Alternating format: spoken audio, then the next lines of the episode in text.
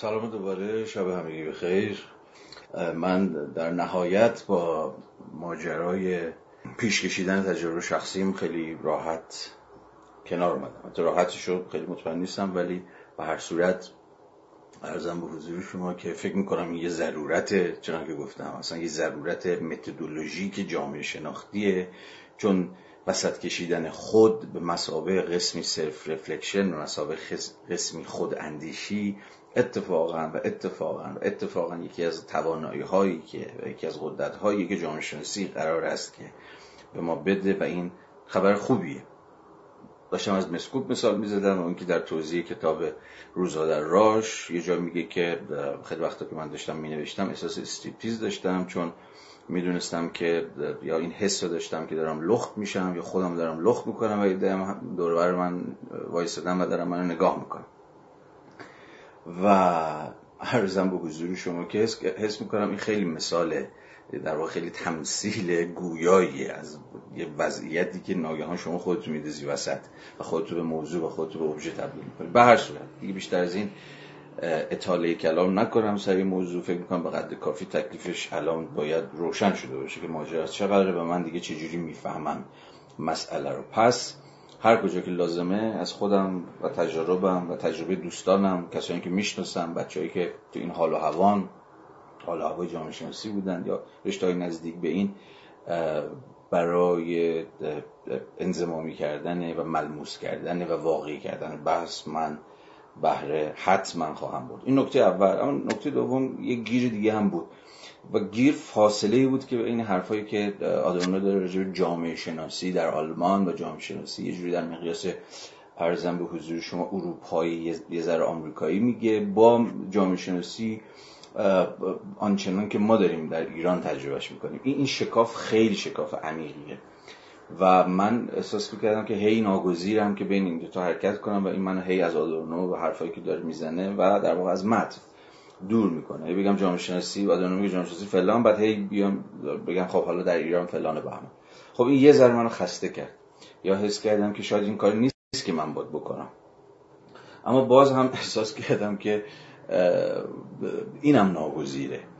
چون که خیلی باید حواسمون باشه. به اینکه خب اینجا چیزایی که بریم به میانجی آدورنو بهش فکر می‌کنیم جامعه شناسی خب از یه طرف صد البته که یه رشته universal ه یه رشته جهانیه و یه سری قواعد و وضعیت های و شرایط عام براش حاکمه.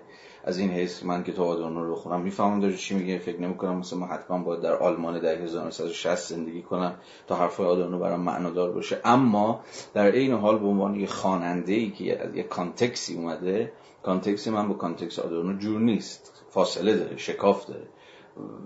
اتفاقا این شکاف رو خود این شکاف هم باید به موضوع تبدیل کنه.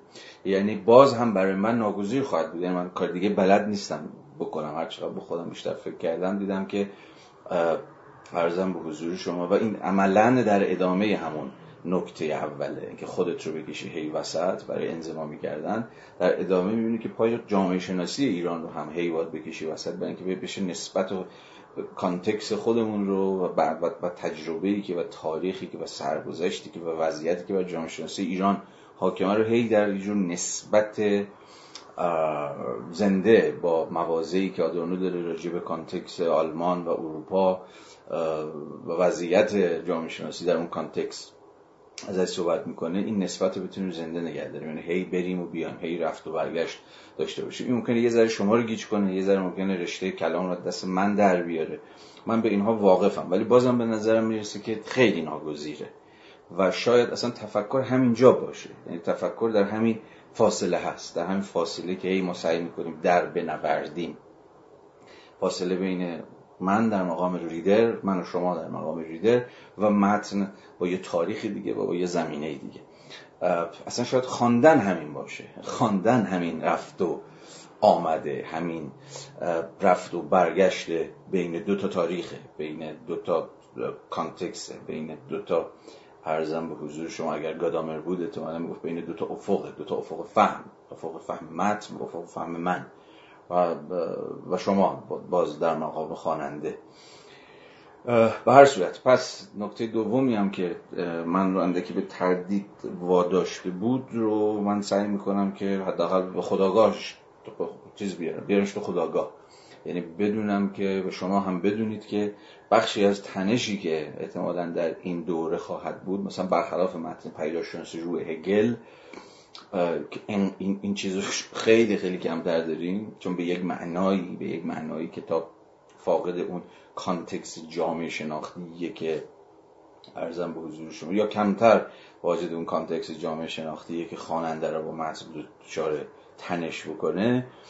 ولی این متنی که داریم می‌خونیم کتاب مقدمه‌ای بر جامعه شناسی به هر حال ویژگی رو داره و به این اعتبار کلاس ما مدام گفتگوی خواهد بود بین جامعه شناسی به روایت آدورنوییش و جامعه شناسی به روایتی که من سعی می‌کنم از مجرای تجربه شخصیم و فهمی که از وضعیت عینی و نهادی جامعه شناسی در ایران دارم با شما مطرح کنم. خب این دو نکته بس دیگه بیشتر از این توضیح لازم نیست ولی حس می‌کردم که به یک اعتبار ضروریه که من این دو تا نکته رو با شما در میون بذارم تا شما هم متوجه بشید که جلسه پیش چه اتفاقی افتاد و بعد از این روش بحث من در این کلاس چگونه خواهد بود. خب بریم سراغ خود بحثمون. دو سه تا نکته به نظر من خیلی مهم هفته پیش داشت که ذهن من هم در طول این هفته همچنان به خودش مشغول داشته بود. من یه مرور خیلی سریع بکنم. یکیشو به اختصار بگم و بگذرم. راجع به یکی دو موضوع دیگه در ادامه به تفصیل من بحث خواهم کرد. موضوع اول در واقع اون چیزی بود که می‌شد اسمش رو شکاف آگاهی. یا در واقع یه جور آگاهی جامعه شناختی که به زم آدورنو مولد قسمی فاصله گذاری بود یا مولد قسمی بیگانه سازی بود. یعنی این دانش جامعه شناختی به معنای دقیق کلمش فرض آدورنو این بود که شما رو از اینکه یک شهروند عادی درگیر امورات روزمره خودتون باشید جدا می‌کرد. یعنی دانش دانش جامعه شناختی اینجا کارش جدا کردنه. کارش فاصله گذاریه.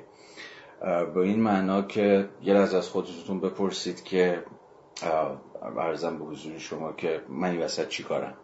یا چه قواعد و قوانینی چه نیروهایی در واقع من رو به عنوان شهروند داره هدایت می‌کنه. نیروهایی که شاید تا دیروز من نسبت بهشون بی تفاوت بودم یا نسبت بهشون بی خبر بودم و در واقع اون نیروهان که دارن منو می‌سازن اون نیروهان که دارن ما رو هدایت می‌کنن.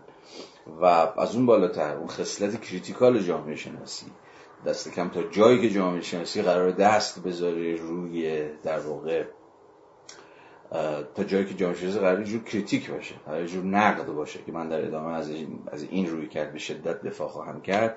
این دست کم version آگاهی انتقادی جامعه شناختی همین کارش اینه که یه جورایی شما رو با جامعه دور و برتون غریبه کنه دیگه یه جوری بیگانه بکنه و بکنه شما رو و جداتون بکنه.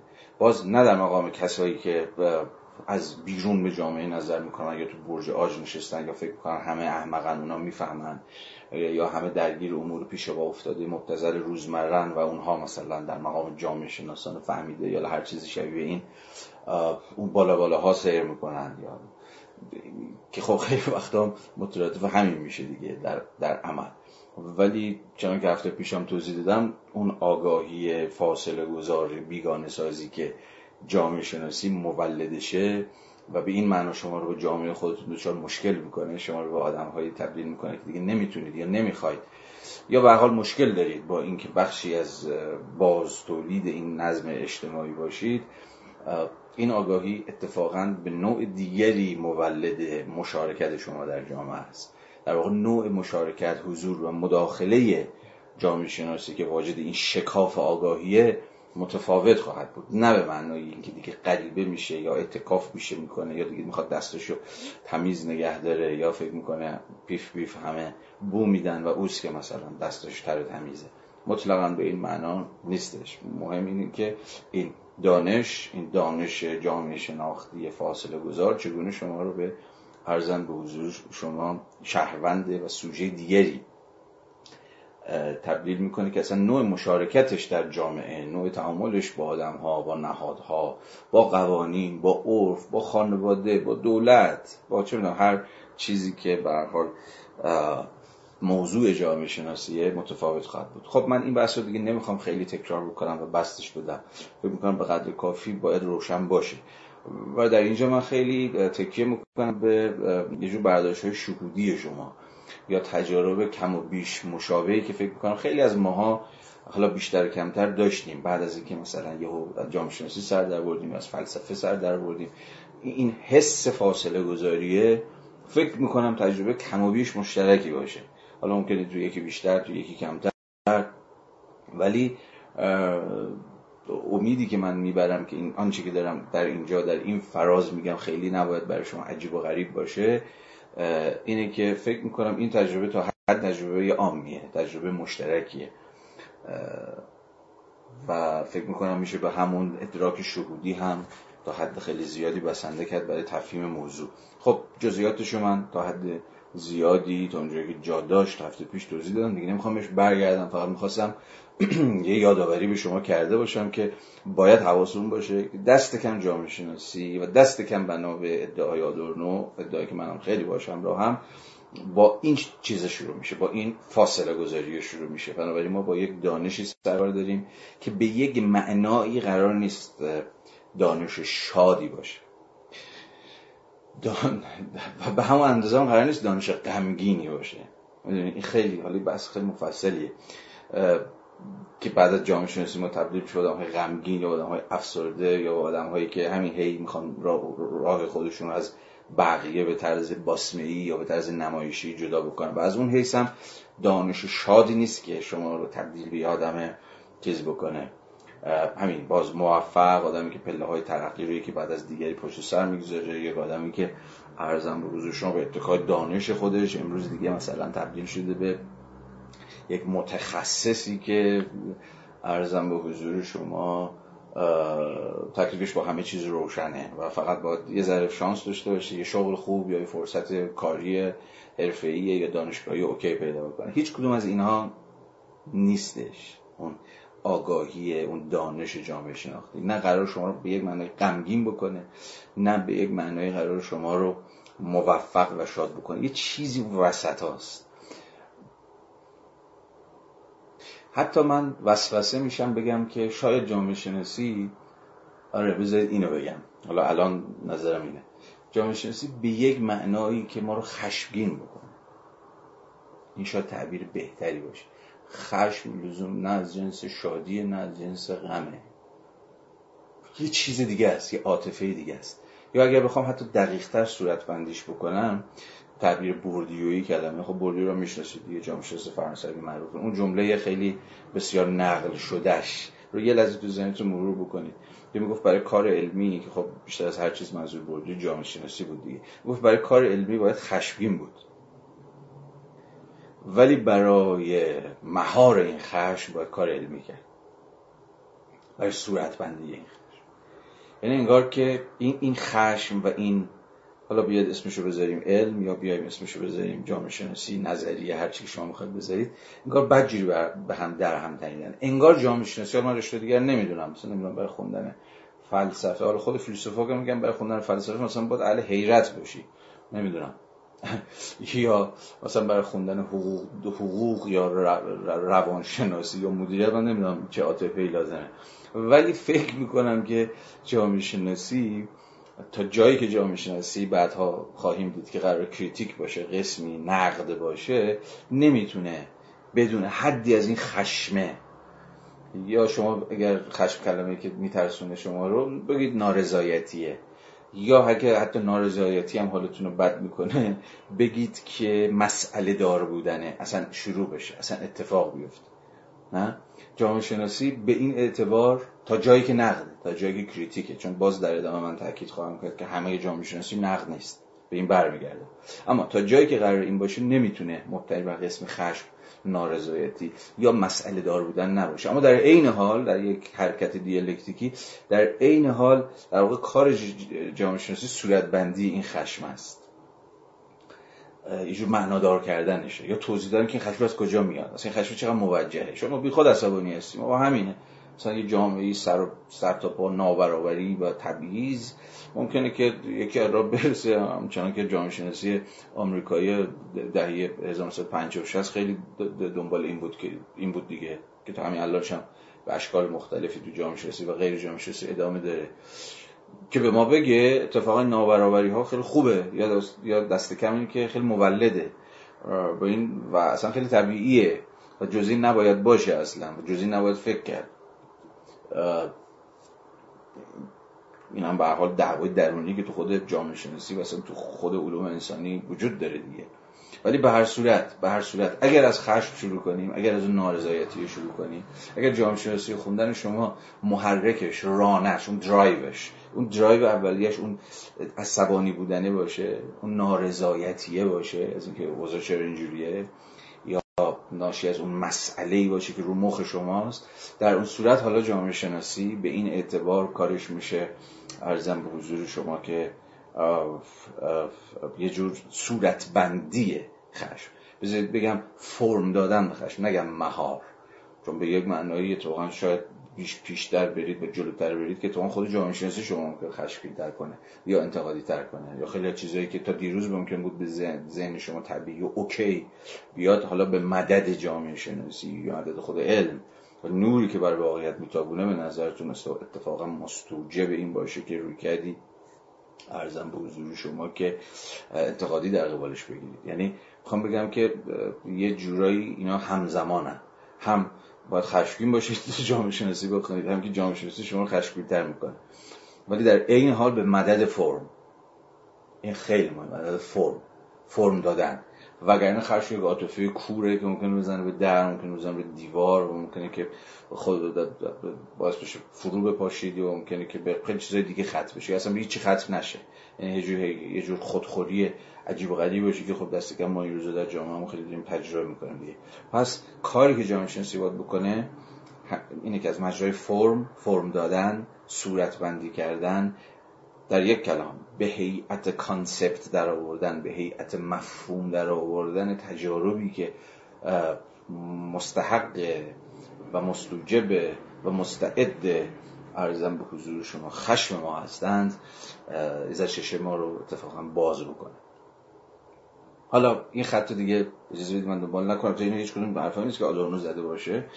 من باز به اعتبار یک جور حس و حال خودم حس حالی که همیشه درگیریشم فکر می‌کنم که جامعه شناسی اگر با عواطف قرار نسبتی داشته باشه که فکر می‌کنم حتما باید داشته باشه. اصلا هر شکلی از تفکر به نظرم با قسمی عاطفه در پیونده نوع خاصی از عواطف رو بیدار می‌کنه یا یا اتکا می‌کنه به پاری از عواطف. فکر می‌کنم بیشترین نسبت جامعه شناسی در حوزه بسیار گسترده عواطف انسانی باید با عاطفه خشم باشه. به این معنایی که خدمتتون تا حدی سعی کردم توضیح خب اینو ببندیم. حوصلتون می‌دونم یه ذره سر بردم با این بحثا. برگردیم به خود این بابا. در ادامه چنان که احتمالا به خاطر دارید آدم یه سوال خیلی چیز مطرح می‌کنه. خیلی سوال رایجی که تو همه ما از خودمون می‌پرسیم. که خب از کجا شروع کنیم؟ جامعه شناسی باید از کجا شروع کرد؟ این سوالی که من از خودم پرسیدم وقتی می‌خواستم جامعه شناسی شروع کنم بخونم سر در بیارم جانا شما از خودتون پرسیدین. و خودش هم اینجا میگه میگه برای اینم آدم اومدید اینجا که من راجع به جامعه شناسی با شما حرف بزنم و خب نمی‌تونم به این سوالی که می‌دونم تو ذهن همتون حالا سریح یا زمینی وجود داره پاسخ ندهم که خب کجا باید آغاز کرد چه مسیری باید طی بکنیم گام ها چیه مراحل چیه و چیزای شبیه. ولی بلا فاصله آدرون بگه که این سوال رو مطرح می‌کنم.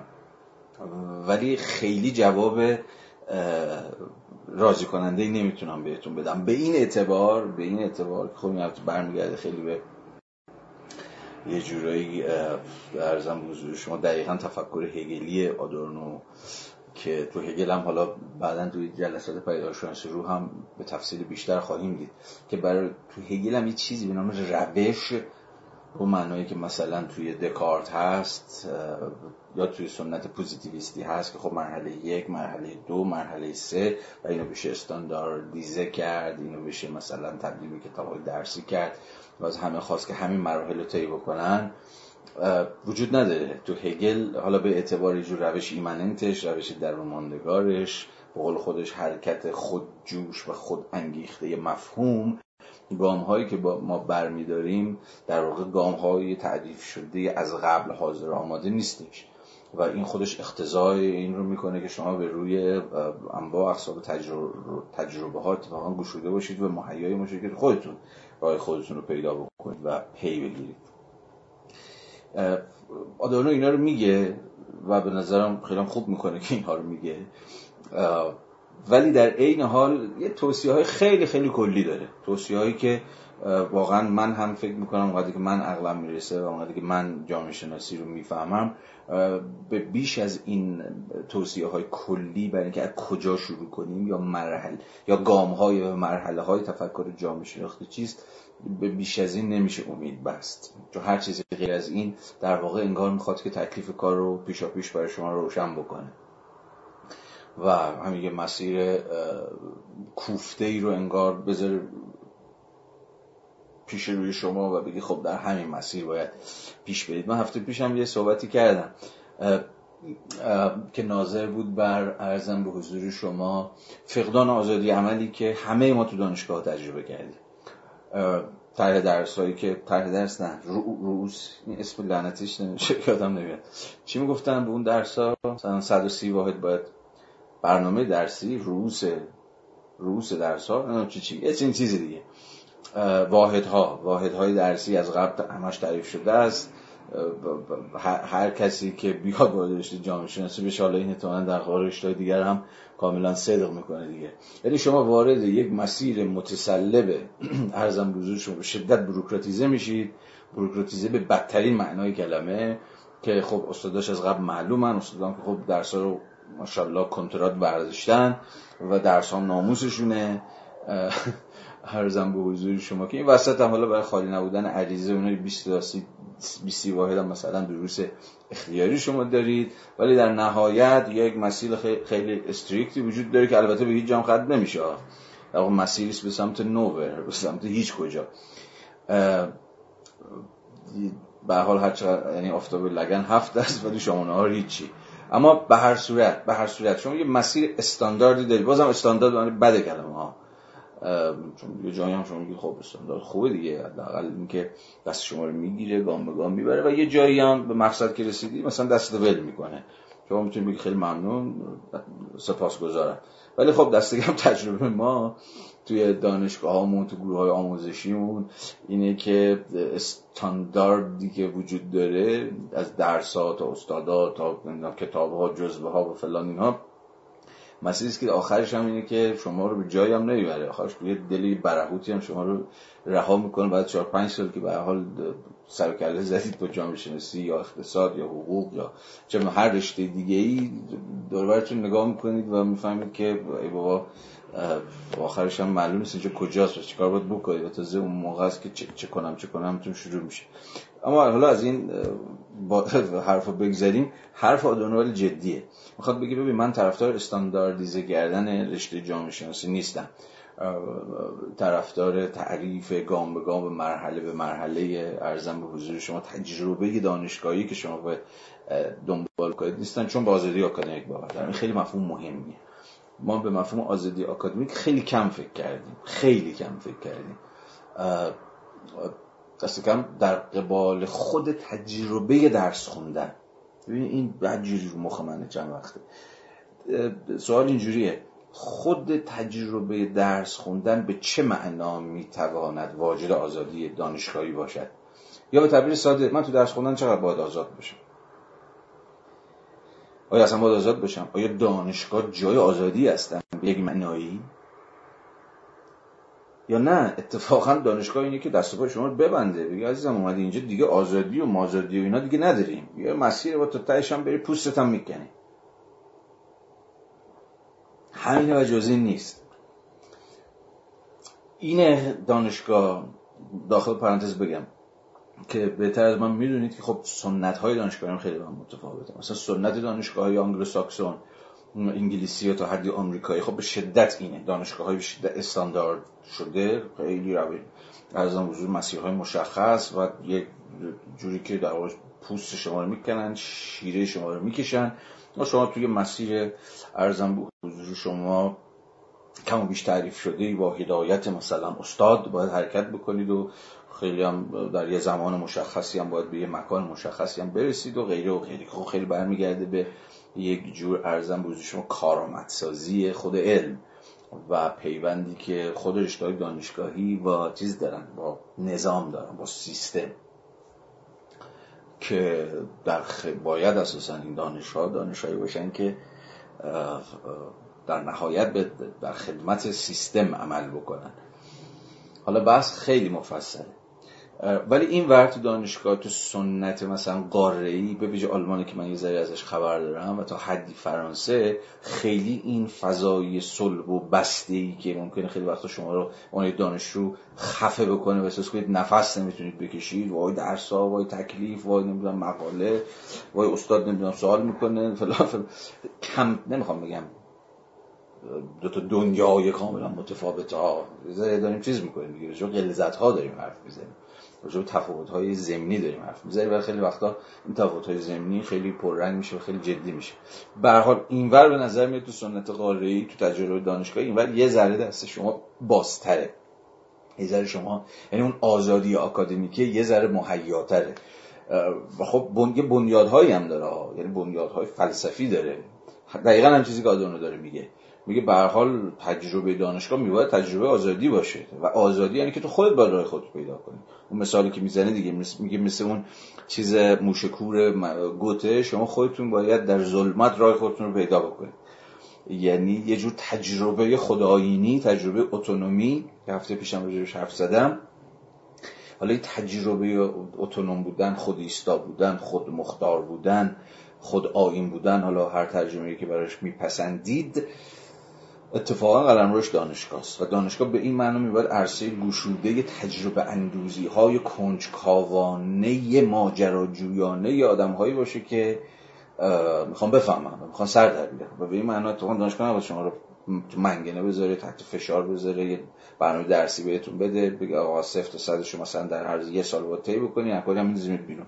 یا دهنت سرویس می‌کنی یا جریمه ازت می‌گیریم و چیزهای شبیه این. یعنی من چند تا رفیق داشتم که مثلا طرف 6 7 سال فقط داشت تو مقطع مسترش همون فوق لیسانسش مثلا فلسفه می‌خوند یا جامعه شناسی می‌خوند تو دانشگاه آلمان. و حالا اینو بگم که خیلی بحث رو روشنتر می‌کنه. ببینید تو ranking های دانشگاه هم نگاه بکنید تمام دانشگاه های ranking جهانی مثلا رتبه بندی دانشگاه ها خیلی به ندرت مثلا تو حتی 50 60 سال اول خیلی به ندرت دانشگاهی از آلمان و فرانسه و اینها شما پیدا می‌کنید اغلب دست کم تا 20 30 تا اول که همه دانشگاه های انگلیسی و آمریکایی این دقیقا داره همین مشی ولی مشی استاندارد سازی به شما چی میده؟ کارآمدی بیشتر تولید مقاله متخصص فلان فلان فلان. خب هم, هم در نتیجه این فضای تبلیغاتی اینا هم تو اون دانشگاه درس بخونن جالب اینه که دانشگاه های غاره‌ای به ویژه آلمانی و فرانسوی و اینها که خب سنت تاریخی درازدامانی هم پشتشونه 100 سال 100 سال چیه؟ 400 500 سال می‌بینید که اینا دانشگاه. ولی امروز با توجه به در واقع نظام رتبه بندی و ارزش گذاری دانشگاه های موفق اون دانشگاه موفق نیستن.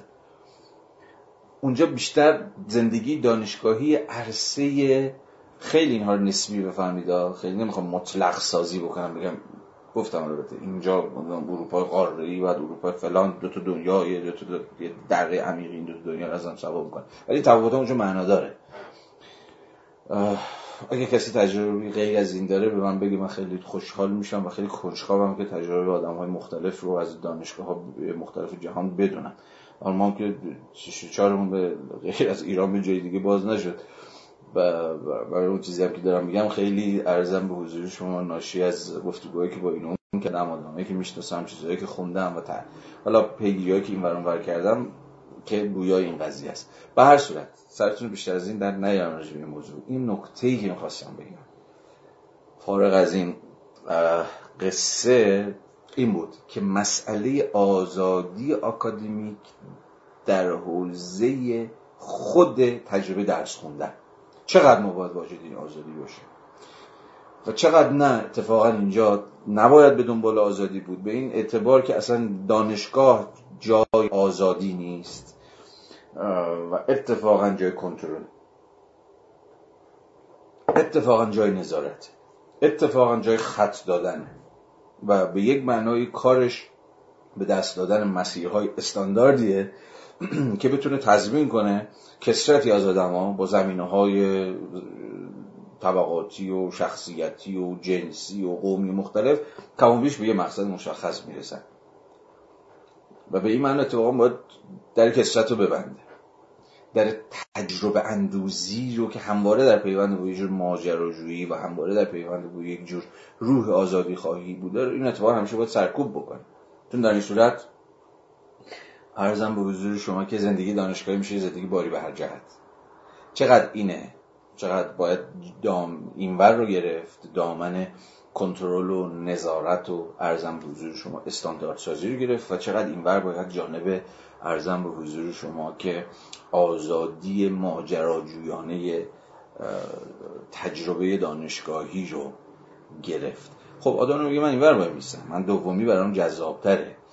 و جز یه سری توصیه های کلی که آقا سعی کنید که مثلا جامعه شناسی مقدماتی رو ذره بیشتر بخونید سر در بیارید از تاریخ جامعه شناسی از کلاسیک های جامعه شناسی اینا رو من دارم میگم اینا مستقیما حرف آدورنو نیست. اگه به من باشه از من بپرسید بگم خب ببین آره تاریخ جامعه شناسی مهمه که الان من در ادامه خواهم گفت که اصلا این رشته کجا در اومد چون تاریخش دونستن تاریخ جامعه شناسی فقط اینجوری نیست که بگی بر من تاریخ بلدم. می‌دونم مثلا بابای جامعه شناسی مثلا آقای آگوست کنت بوده یا امیل دورکن بوده یا ننش مثلا کی بوده. نه اصلا به این معنا نه. تاریخ تاریخ جامعه شناسی یعنی فهم شرایط امکان برآمد خود علم. یعنی یا به تعبیر اگه یه ذره بخوام فوکویی بگم جو تبارشناسی دانشه. به این معنا که جامعه شناسی دقیقا در پیوند با کدام نیروها کدام نهادها کدوم لحظه های تاریخی در نسبت با چه دیگر رشته هایی اصلا ممکن شد و سرکلش پیدا شد. این این تاریخ دونستن این تاریخ به معنای تاریخ معنی غیر گاه‌شمارانه‌ش دیگه. تاریخ دقیقا به معنای عرضم به حضور شما که تبارشناسانه کلمه در واقع کاملا چشم شما رو باز می‌کنه که درون چه دیسیپلینی دارید کار می‌کنید. تاریخ دیسیپلین شما چی؟ از چه مسیر از کجا شروع کرده؟ چه مسیرهایی رو دنبال کرده چه انشعاب پیدا کرده چه, چه انشعاب و چه در چه عرضم به حضور شما درگیری ها و چه جبهه بندی هایی در درونش بوده و حالا آخر رو هم به کجا رسیده؟ آخر هم یعنی دقیقا در این لحظه تاریخی امروز. باز به تعبیر فوکویی اگر مسئله این باشه که اکنون کجا ایستادیم the present امر حاضر امر امر ارزم به حضور شما امر اکنون چه شکلیه؟ این مستقل از مسیری که مسیر تبارشناسانه در دل تنشهای تاریخی که خود اکنون رو برساخته و اکنون ممکن کرده ممکن نیست. بنابراین یک بنابراین و به این اعتبار و فقط به این معنا تاریخ جامعه شناسی من باز نمی‌دونم چقدر در قبال دانشهای دیگه ممکنه این تاریخشون مهم باشه. نمی‌دونم تاریخ اقتصاد برای اقتصاددان چقدر مهمه. حالا ایده هایی دارم البته ولی الان خیلی نمی‌خوام مطرحش کنم. یه تاریخ حقوق برای مثلا حقوق چقدر لازمه؟ این هم پرسش که خود اصحاب اون دانش باید بهش پاسخ بدن یا حداقل راجبش گفتگو بکنن. به حال به نظر من تاریخش تاریخ جامعه شناسی که باز میگم من امروز به تفصیل راجبش صحبت خواهم کرد چون بسیار بسیار پرابلماتیکه به این اعتباری که گفتم و من سعی می‌کنم که بحث آدورنو رو تاریخ جامعه شناسی بست بدم چون فکر کنم خیلی سرسری ازش عبور می‌کنه. و این هم خیلی هیجان انگیزه که آدمی در سال 1400 در ایران بتونه به تودور آدورنو بگه که سرسری از این موضوعی رد شدی و سنبل کردی این خودش به من خیلی حال میده. ولی خب بر صورت من بحث تاریخ جامعه شناسی از آدورنو چیزتر دنبال خواهم کرد. چی میگم؟ مفصلتر دنبال خواهم کرد. یا اشراف به جور کلاسیک ها یا پدران بنیانگذاری که به یه جورایی در واقع برنامه پژوهشی جامعه شناسی رو دارن تعریف می‌کنن یا مختصات پرابلماتیک ها و مسئله های جامعه شناسی رو دارن صورت بندی می‌کنن باز در گام بعد که عملا یه جورایی در پیوند با تاریخ جامعه شناسی به نظر من اهمیت بسیار بسیار تعیین کننده ای داره یعنی تاریخ و کلاسیک ها و این وسواسی که من در این چند سال خودم کم خودم الان دوباره توضیح بدم به کلاسیک ها داشتم نه به این دلیل بوده که فکر می‌کنم کلاسیک های جامعه شناسی مثلا جامعه شناسی تعریف کردن. دیگه دیگه اینا چیزشو گذاشتن و باباهامون گفتن چیکار بکنیم و خب ما هم دیگه با دنبال رو باباهامون باشیم. ابدا ابدا. مسئله مسئله کلاسیک خانی ها و سر در آوردن از نمی‌دونم موازی مارکس یا دورکیم یا زیمیل یا هر کدوم از اینها در واقع به معنای جور اشراف به مختصاتی که ما هنوز در اون مختصات داریم فکر می‌کنیم و کار می‌کنیم. گرچه مختصات در طول این صد و اندی سالی که از تاریخ جامعه شناسی میگذره بسیار بسیار جابجا شده. مرزها بالا و پایین شده. پرابلماتیک ها صورت بندی و باز صورت بندی و باز صورت بندی شدن. پرابلماتیک های جدید ارزم به حضور شما وارد میدان جامعه شناسی شده که خیلی از پرابلماتیک قدیمی یا مسائل قدیمی رو بی کرده یا دور ریخته یا گفته آقا که اینا اصلا الان مناسبتی ندارن با توجه به در واقع دینامیزم اجتماعی که ما در این سالها طی کردیم و غیره و غیره. به حال سر و کله زدن با کلاسیک ها تلاشی است برای شناخت زمین. زمین جامعه شناسی. تلاشی است برای ارزم بوزشون آشنا کردن گام هایی که داریم در اون زمین برمیداریم. و بدونیم که قدم هامون کجاست. و بعد حالا بعد از تاریخ و لحظه بنیادگذاری جامعه شناسی که من فکر می‌کنم در شمار همون توصیه های اولیه و خیلی مقدماتی است که می‌توان در پاسخ به پرسش از کجا آغاز بکنیم گفت همراه آدورنو می‌توان گفت که خب در گام بعد و حال یک اشرافی به حوزه های جامعه شناسی بسیار اهمیت داره چون جامعه شناسی احتمالا بیشتر از هر رشته دیگه در حوزه علوم انسانی حوزه حوزه است. ما با یعنی الان که بدبختی های بچه ها در مقطع کنکور ارشد و دکترا همین چیز حوزه های جامعه شناسی دیگه. مثلا اندازه قد من مثلا شما بود کتاب بخونید جامعه شناسی شهری جامعه شناسی ادبیات جامعه شناسی روستایی جامعه شناسی توسعه جامعه شناسی جنگ جامعه شناسی ایکس ایگرگ کوفت همینجوری همش حوزه ها حوزه حوزه حوزه. یعنی به یک معنایی به شدت رشته که از درون منشعب شده. یعنی و این یعنی چی؟ یعنی جامعه به مثابه کل وجود نداره. یا دست کم در گام اول به نظر میاد که جامعه اون قدم که ما فکر می‌کنیم یه کل نیست یا کل به معنی the whole بلکه مجموعه از اجزاست. مجموعه از اجزاست و هر کدوم از این اجزا میشن حوزه های جامعه شناسی. که شهر کار می‌کنه که جامعه شهری کار می‌کنه جامعه شناسی ادبیات کار می‌کنه جامعه شناسی صنعتی یکی جامعه شناسی کار و شغل یکی جامعه شناسی ایکس و الی آخر. خود این حوزه ها رو میشه به موضوع تأمل تبدیل کرده این حوزه بندی ها این انشعابات درونی جامعه شناسی به یک معنایی مترادف با ویران کردن جامعه شناسی جامعه ببخشید. جامعه مساوی توتالیتی دیگه. یعنی جامعه توتالیتی فاقد توتالیتی. فاقد یا اصلا از جنس تمام یعنی فاقد تمامیت. یا تمامیت پذیر نیست. همواره جامعه از درون شکاف خورده است از درون تقسیم شده است. برای همین شما می‌تونید مثلا حالا به زبان امروزی متخصص جامعه شناسی شهری باشید ولی دو هزار مثلا راجع بگن آقا جامعه شناسی هنر مثلا یه دستاوردتون بلرزه یا یه حرف نتونید بزنید. و خب عموما اینجوریه دیگه و در همین عصر تخصصی شدن یا حوزه بندی دانش که یکی از قلمروهای خیلی افراتیش به نظرم می‌رسه که جامعه شناسی ما این داستان رو داریم. حالا خوشون بیاد و بعدون بیاد. به حال تفکیک های درونی در جامعه شناسی اتفاق افتاده و جامعه شناسی به این معنی یک رشته به شدت منشعب. به شدت ارزم به حضور شما که شاخه شاخه حوزه حوزه و هیته هیته است. اینم بذارید همیشه من متوقف کنم چون خودش باز می‌تونه ما رو به مسیرهای دیگری بره آدم فقط میگه خب حالا خوبه مثلا شما در همین گام هم یه اشراف نسبی هم به حوزه های تخصصی تر جامعه شناسی داشته باشید. ولی من به شما میگم که و قبل از که من به شما بگم که یه چیز دیگه به شما بگم که و اون اینه که خب دوره لیسانس ظاهرا دست کم در ایران اینجوری طراحی شده که خب بیایم بچه ها رو با همه حوزه آشنا بکنیم شما 140 واحد درس می‌خونید در واقع همه حوزه ها رو باید بخونید دیگه. یعنی یه دست کم یه درس دو واحدی یا سه واحدی شما خواهید حالا جدا از نظریه ها و روش و فلان اینها. ولی اهم واحد هایی که شما در جامعه شناسی اگر جامعه شناسی رو بخواید دانشگاهی دنبال بکنید. و البته سخن گفتم جلسه همون اول به تفصیل که ما هرچی داریم جلوتر میایم جامعه شناسی به معنای رشته دانشگاهی با جامعه شناسی به مسابقه یک دانش و یک بینش مدنی نه که دارن از همدیگه جدا میشن یا دارن از همدیگه مستقل میشن ولی دارن ولی به حال به موازات همدیگه دارن پیش میان. مثلا خود این بحثی که امروز من در خدمت شما هستم بخشی از دومی دیگه. بخشی از جامعه شناسی به مسابقه یک دانش بینش مدنی.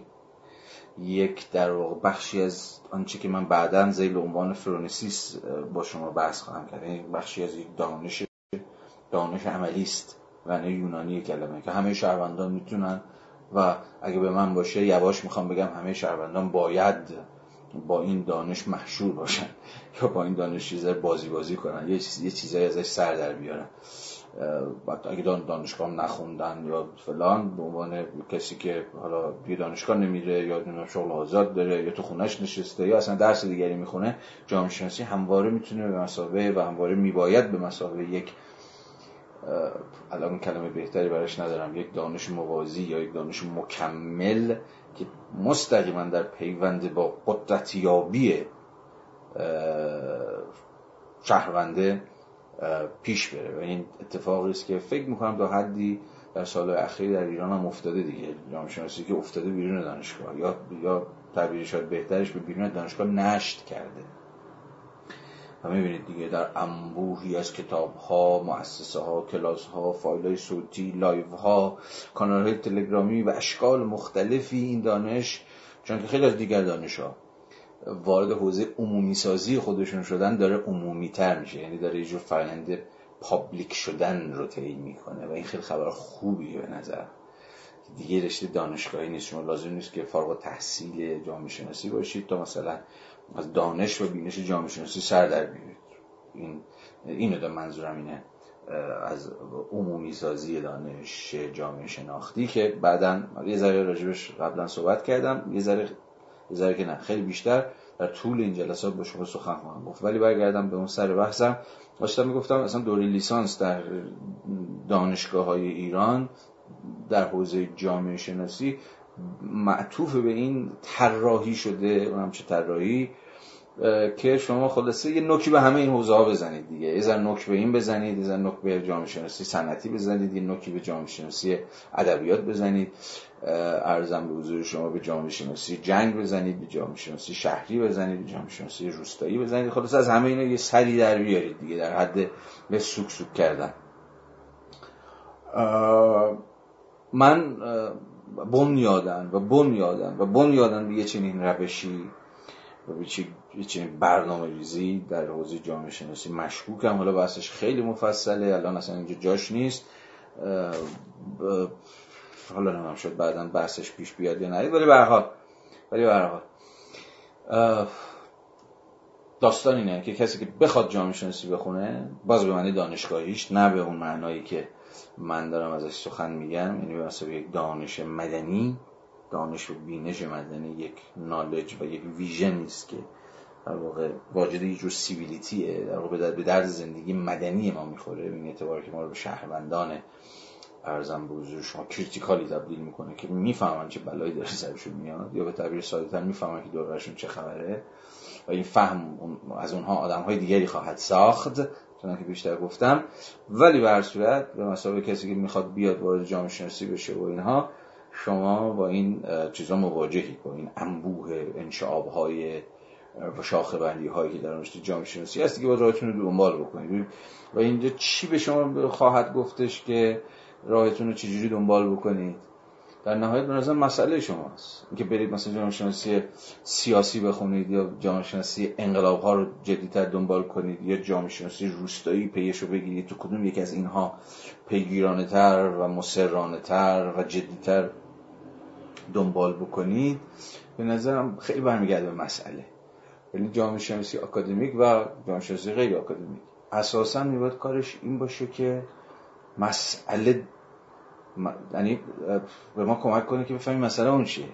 مسئله چون مسئله باید بذارید درد بذارید زخم. یا چون فکر می‌کنم اینا نباشه چون همه بچه ها مثلا صحبت می‌کنم میگم میگم ببین اصل داستان اینه که تو تهش با خودت کنار بیا ببین چی رو مخته. حالا اینکه کنکور همه کنکور شرکت می‌کنن یه می‌زنن و حالا جامعه شناسی قبول میشی مدیریت قبول میشی حسابداری قبول میشی میری و می‌خونی و اینا. اون که هیچ اون روند تصادفی که به حال همیشه حاکمه بر وضعیت درس خوندن ما در مقطع آموزش عالی اونو بذاریم کنار.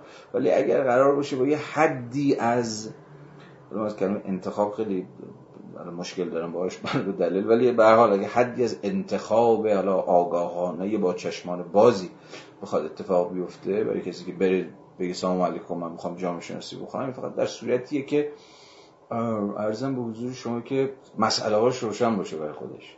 حالا نه که از قبل همه چیزش روشن باشه حداقل بدونی که چی رو مخشه دیگه چی چی خاطرشو داره مکدر می‌کنه. فکر می‌کنه چه چیزی چه چیزی در این جهان سر جاش نیست؟ و جامعه شناسی اتفاقا باید کمک بکنه نه فقط اون بحث اول. نه فقط برای صورتبندی زخماتون و درداتون و مسئله هاتون و پرسشاتون بلکه در عین حال ایجاد کردنش. خب این خیلی زیاد اتفاق افتاده دیگه.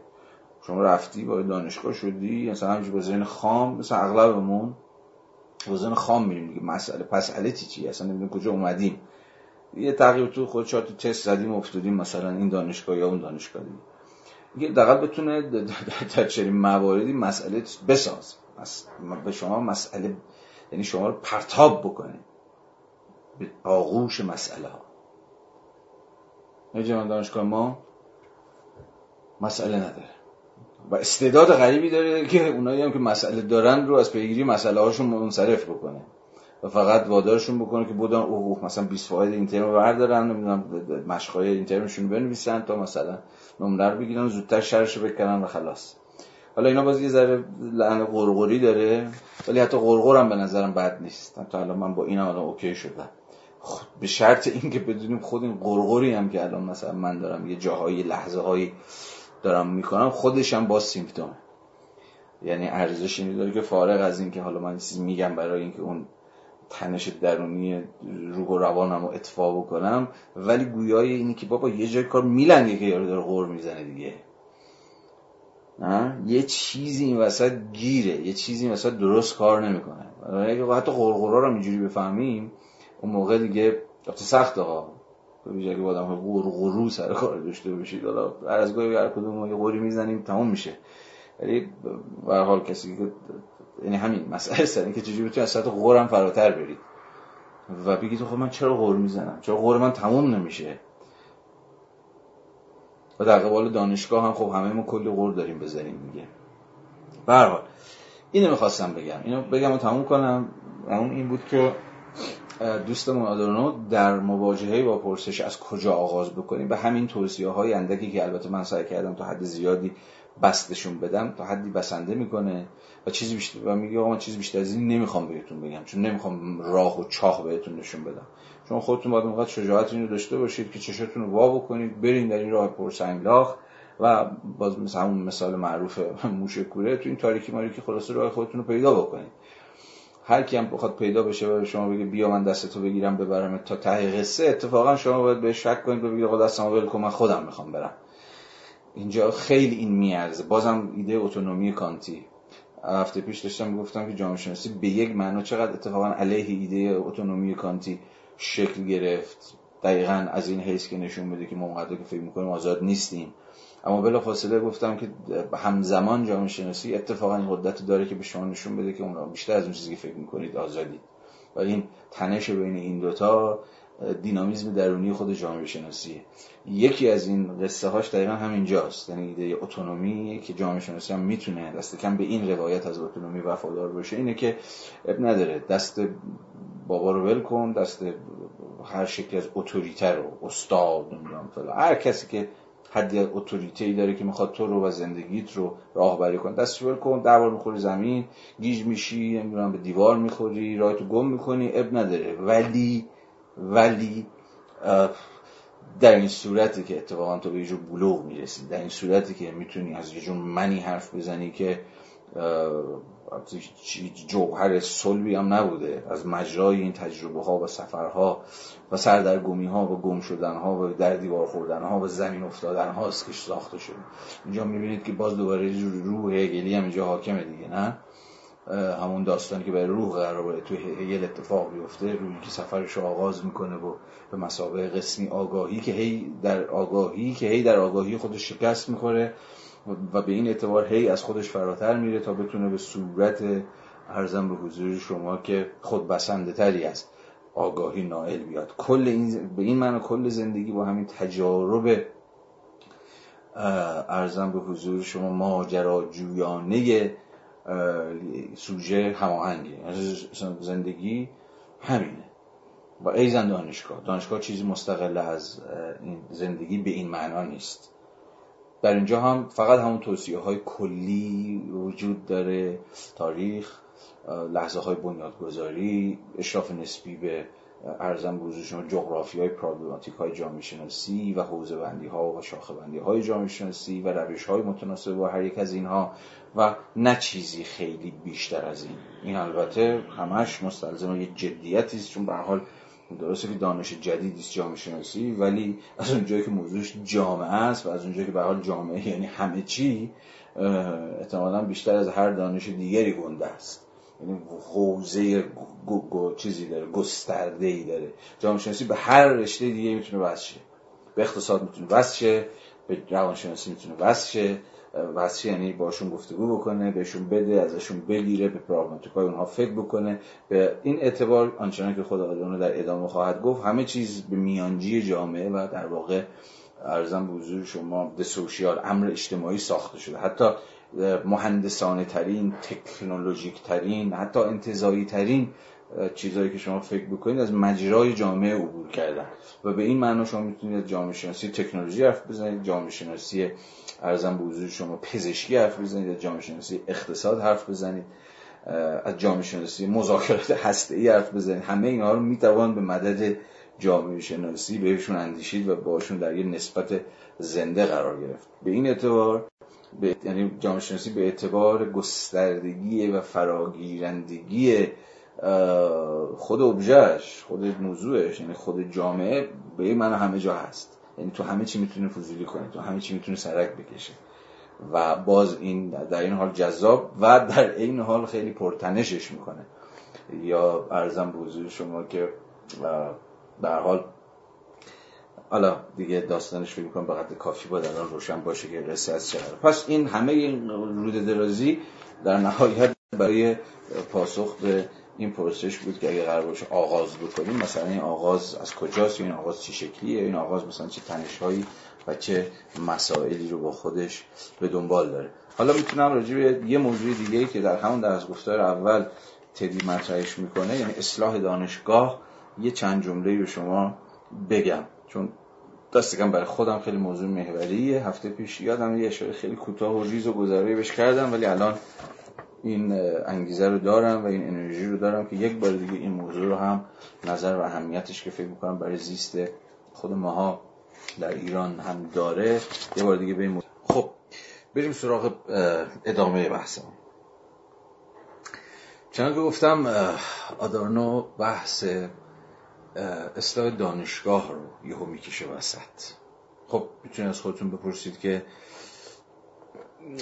در بحثی که راجع به جامعه شناسی و مقدمه بر جامعه شناسی یهو مسئله اصلاح دانشگاه چطور مطرح میشه؟ حالا آدورنو از کجا می‌رسه به مسئله اصلاح دانشگاه و اینها؟ خودش توضیح مفصلی داره ولی حالا خیلی به خلاصوار اگر بخوام اشاره بکنم. خب دقیقا همون جایی که دوستمون مسئله این رو می‌کشه وسط که چقدر خواندن جامعه شناسی یا احتمالا هر رشته دیگری در دانشگاه میباید واجد اون آزادی آکادمیکی باشه که در, پارت اول رجبش حرف زدیم یا نه. برخلاف چقدر میباید یک روند استاندارد رو در واقع پی بگیره. از قبل همین موضوع ناگهان پای اصلاح دانشگاه رو می‌کشه. وسط که به نظرم بسیار موضوع در خور تفکر و تعملی است برای ما. بحث خود آدورنو رو من خیلی خلاصه مطرح می‌کنم چون که به نظرم می‌رسه موضوعیتش و مناسبت این بحث برای تجربه اصلاح دانشگاه در ایران برای ما بسیار جذابتر و تفکر برانگیزتره تا اون قصه ای که آدورنو داره راجع به اصلاح دانشگاه مثلا در آلمان ازش حرف می‌زنه.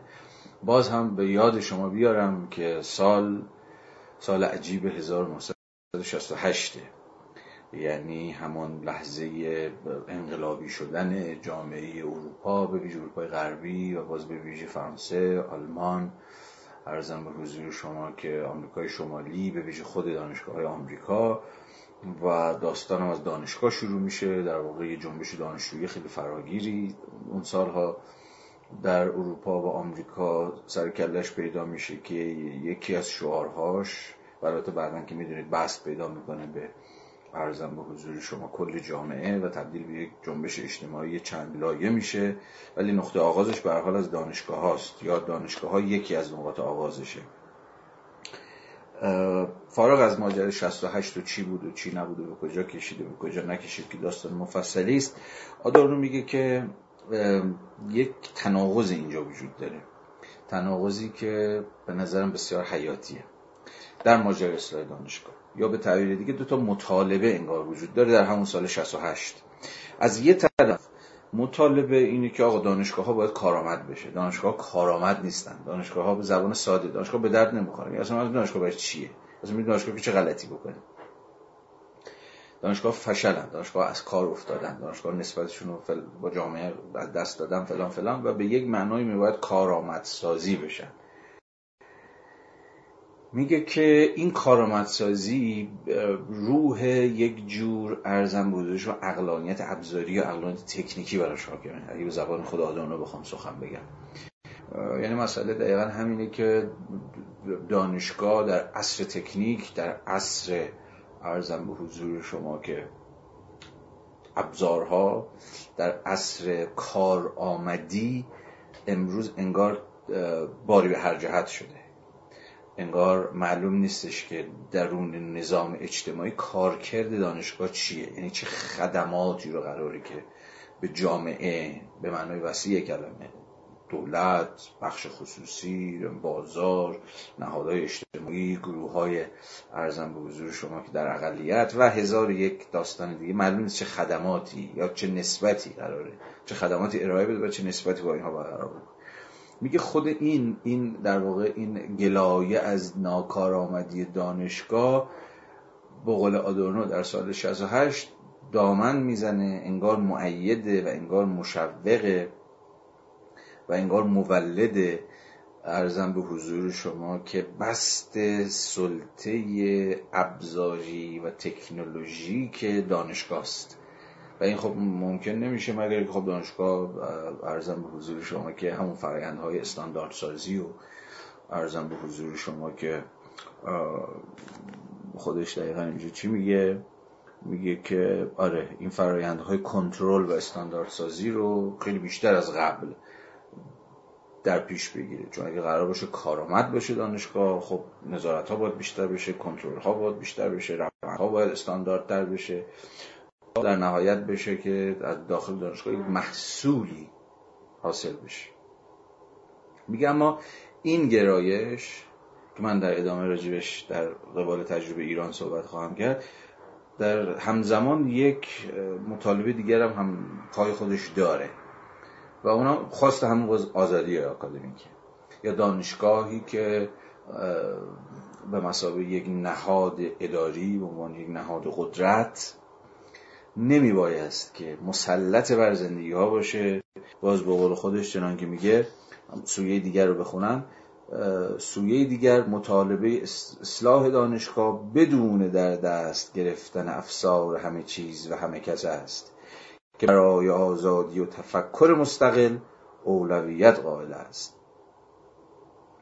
این گرایش میگه دومه در در واقع مطالبه اصلاح دانشگاه به این معنی انگار ما همزمان دو تا مطالبه داریم یا دو تا گرایش داریم که با هم جور نیستن. انگار یکی که گنده بشه اون یکی مجبوره که خودش رو جمع بکنه.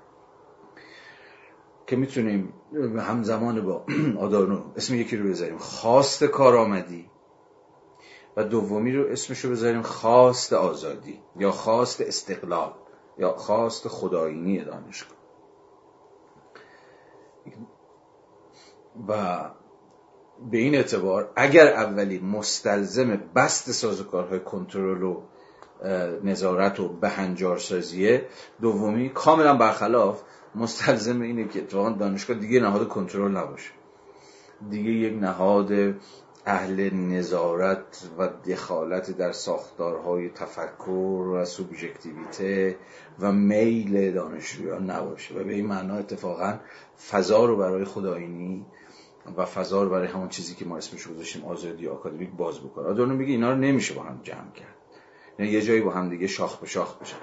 من اگر مجاز باشم می‌خوام ادعای آدورنو رو این گونه صورت بندی بکنم که خواست اصلاح دانشگاه در اواخر دهه 1960 در اروپا و آمریکا یک بال چپ داشت و یک بال راست.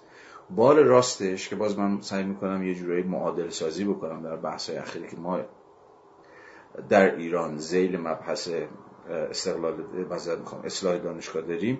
بال راست شعار یا مطالبه اصلاح دانشگاه این بود که آقا دانشگاه به درد نمی‌خورن تا باید بردشون به سمت اینکه به درد بخور بشن. و این باز ممکن نیست مگر اینکه دانشگاه رو عقلانی سازی کنیم مگر اینکه دانشگاه گره بخورن به بازار گره بخورن بخش خصوصی در پیوند باشن با دولت و بتونن یه سری خدمات به درد بخور. عرضه کنم برای دانشگاه تو خودشون موجه جلوه بدن. نه؟ خودشون موجه سازی بکنن. دانشگاه هست برای اینکه داره به درد دولت می‌خوره. دانشگاه هست برای اینکه داره به درد بازار می‌خوره. به درد صنعت می‌خوره. به درد ارزم بزرگشون بخش خصوصی می‌خوره. یا یه جایی مثلا به جامعه می‌تونه سری خدماتی بده. در این صورت دانشگاه می‌تونه خودش جاستیفای کنه. می‌تونه خودش موجه کنه. این بال راسته در واقع اراده یا خواسته یا مطالبه اصلاح دانشگاه است ولی همزمان یه بال چپی هم برش وجود داره. چون که گفتم بیشتر از هر چیز مسئلهش نه اونقدرها ناکارآمدی دانشگاه که انگار مسئله آزادی است و مسئله آزادی تفکره. حالا اینجا این بحث رو تموم کنیم. بیایم داخل ایران. چون این ماجرای اینو بخوام داخل خود تجربه غرب دنبال بکنم ما رو به جای دیگه میرسونه و من با 268 و اینجور قصه برای شما وراجی کنم. که الان علاقه بهش ندارم. می‌خوام که ذهن شما رو بیارم به این سمت که بیاید ما هم دیگه فکر بکنیم به مسئله اصلاح دانشگاهی که می‌دونیم سالهاست در ایران مطرحه. به زبانهای مختلف با صورتبندی های گوناگون و به دست تیف ها و گروه های اجتماعی بعضا مختلف المنافع یا متضاد حتی منافع. به زبان دیگه اصلاح دانشگاه یه متولی نداره. یا خواستی که به زبان دیگه خواستی که همه دارن مطرحش می‌کنن. الان هر کی رو ببینید از اسلامگرا تا لیبرال تا چپ تا چه می‌دونم ملی مذهبی تا اصلاح طلب اصولگرا هر کی. همگان حتی بزرگان شورای فرهنگی هر, هر کسی در ایران موافقه که دانشگاه سرجاش نیست. موافقه که آقا یه چیزهایی باید در دانشگاه اصلاح بشه. اما داستان از همینجا شروع میشه. داستان اینجا شروع میشه که خود در واقع اصلاح دانشگاه از حیث گفتمانی صورتبندی های بسیار متفاوتی پیدا کرده من ارزم به حضور شما که خیلی به اختصار فقط فقط واقعا به مختصرترین شکلی که الان در اینجا می‌تونم به شما می‌خوام اشاره بکنم که اون ماجرای بال چپ و بال راست ما دقیقا باز در ایران هم داریم. بال راست گفتار اصلاح دانشگاه دقیقا مثل همیشه تاریخ. دستشو می‌ذاره رو همین ماجرایی که آقا دانشگاه ناکارآمده دانشگاه به درد نمی‌خوره. دانشگاه دانشی که داره آموزش میده در نهایت یک دانش یوزلسه یعنی به درد نخوره بیفایده است. و ما کلی پول و فلان داریم. خرج می‌کنیم ولی دانشگاه به هیچ زخمی نمی‌زنه به هیچ دردی نمی‌خوره با هیچ جایی در ارتباط نیست. دست کم ارتباط ارگانیک نداره با صنعت نداره با شرکت ها نداره با بازار نداره.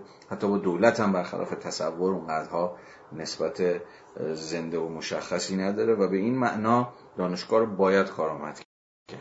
من هفته پیشم یادم که صحبت کردم باز به اختصار راجبش. تز ایجابی جناه راست گفتار اصلاح دانشگاه چیزی نیست جز همون ماجرای تجاری سازی دیگه. خب دانشگاه رو اگر قرار نجات بدیم دانشگاه اگر قرار کارآمدی داشته باشه این در گروه این که بتونیم دانشگاه رو تجاری سازی بکنیم. تجاری سازی هم معنای خیلی ساده ای داره. یعنی دانشگاه بتونه خودش به اتکای ارزم به حضور شما تولید محصولات یا به تعبیر بهتر کالاهای قابل فروش و قابل عرضه به متقاضی. حالا متقاضی هر کسی می‌خواد باشه. می‌خواد نهادهای دولتی باشن می‌خواد نهادهای نظامی باشن می‌خواد نهادهای خصوصی باشن. هر کسی که حاضر پول بده. یعنی برای کالایی که دانشگاه تولید می‌کنه. حالا اون دانشگاه چی تولید می‌کنه؟ حالا انبویت چیزا می‌تونه تولید کنه دیگه. در هر صورت اینجوری میشه. تز خود در واقع تجاری سازی مبتنی بر در واقع در ادامه تز کالایی سازی مطرح میشه. دانشگاه میباید کالا عرضه بکنه. نه؟ کالا هم منطقش منطق عرضه و تقاضاست. یعنی باید بتونه یعنی چیزی عرضه بکنه که براش بتونه متقاضی پیدا بکنه و از قبل این هم خرج خودش رو در بیاره هم درآمدزایی بکنه هم رو پای خودش بیسته دستش تو جیب دولت نباشه و غیره و غیره و غیره. حالا این یه بیان خیلی چیز دیگه خیلی دم دستی از ماجرای تجاری سازی به مسابه حل المسائل بحران کارآمدی دانشگاه در ایران. و می‌دونید که باز این قضیه ایرانی نیست فقط خیلی جهانیه. این قضیه خیلی فراگیرتر از اون چیزیه که احتمالا ممکنه من شما فکر بکنیم. مسئله نو لیبرالیزم اکادمیک مسئله نیست که ما فقط گرفتارش باشیم و باش دست تو پنجه نرم بکنیم بلکه چون که گفتم اساسا در مقیاس جهانی این بحران وجود داره و میشه به عینه نشون داد.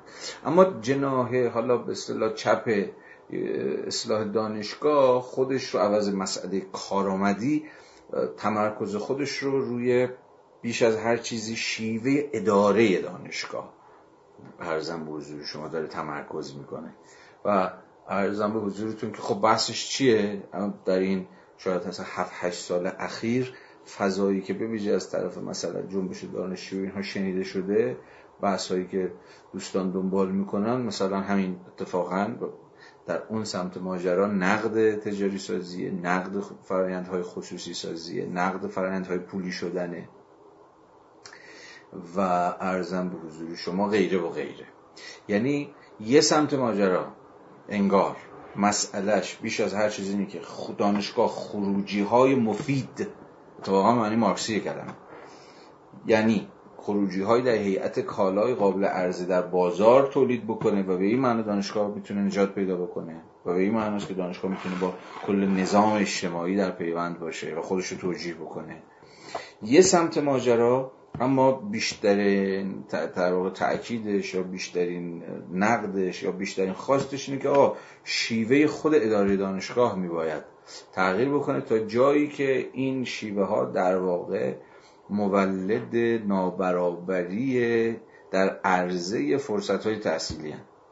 یعنی دانشگاه از مجرای اینکه خصوصی سازی شده حالا اینا بعدا باید حتی من در دو سه سال گذشته تقریبا به تفصیل راجع به این قصه این قصه دوم و تفاوت این سازوکارهای خصوصی سازی کالایی سازی بدهکار سازی و تجاری سازی در حیطه دانشگاه گفتم و نوشتم به اندازه که عقلم رسیده. چون اینها با هم دیگه متفاوتن. ولی این سمت قصه اینه که آقا در واقع تأکیدش روی نقده این سازوکارها به هدف برابرسازی فرصتهای در واقع تحصیل. در واقع چیز اصلیش در قبال دانشگاه برابرسازی فرصت های آموزشی. جناب اما جناب راست تاکید عمدهترش روی همون که گفتم کارآمد کردن دانشگاه است. و اینها یه جاهای کاملا در برابر هم دیگه و یه جایی اصلا حرف هم دیگر نمی‌فهمن و ساز خودشون هم دارن می‌زنن راه خودشون هم دارن میرن. من فکر می‌کنم که ارزم به حضور شما بذار اون چیزی که من فکر می‌کنم نگم.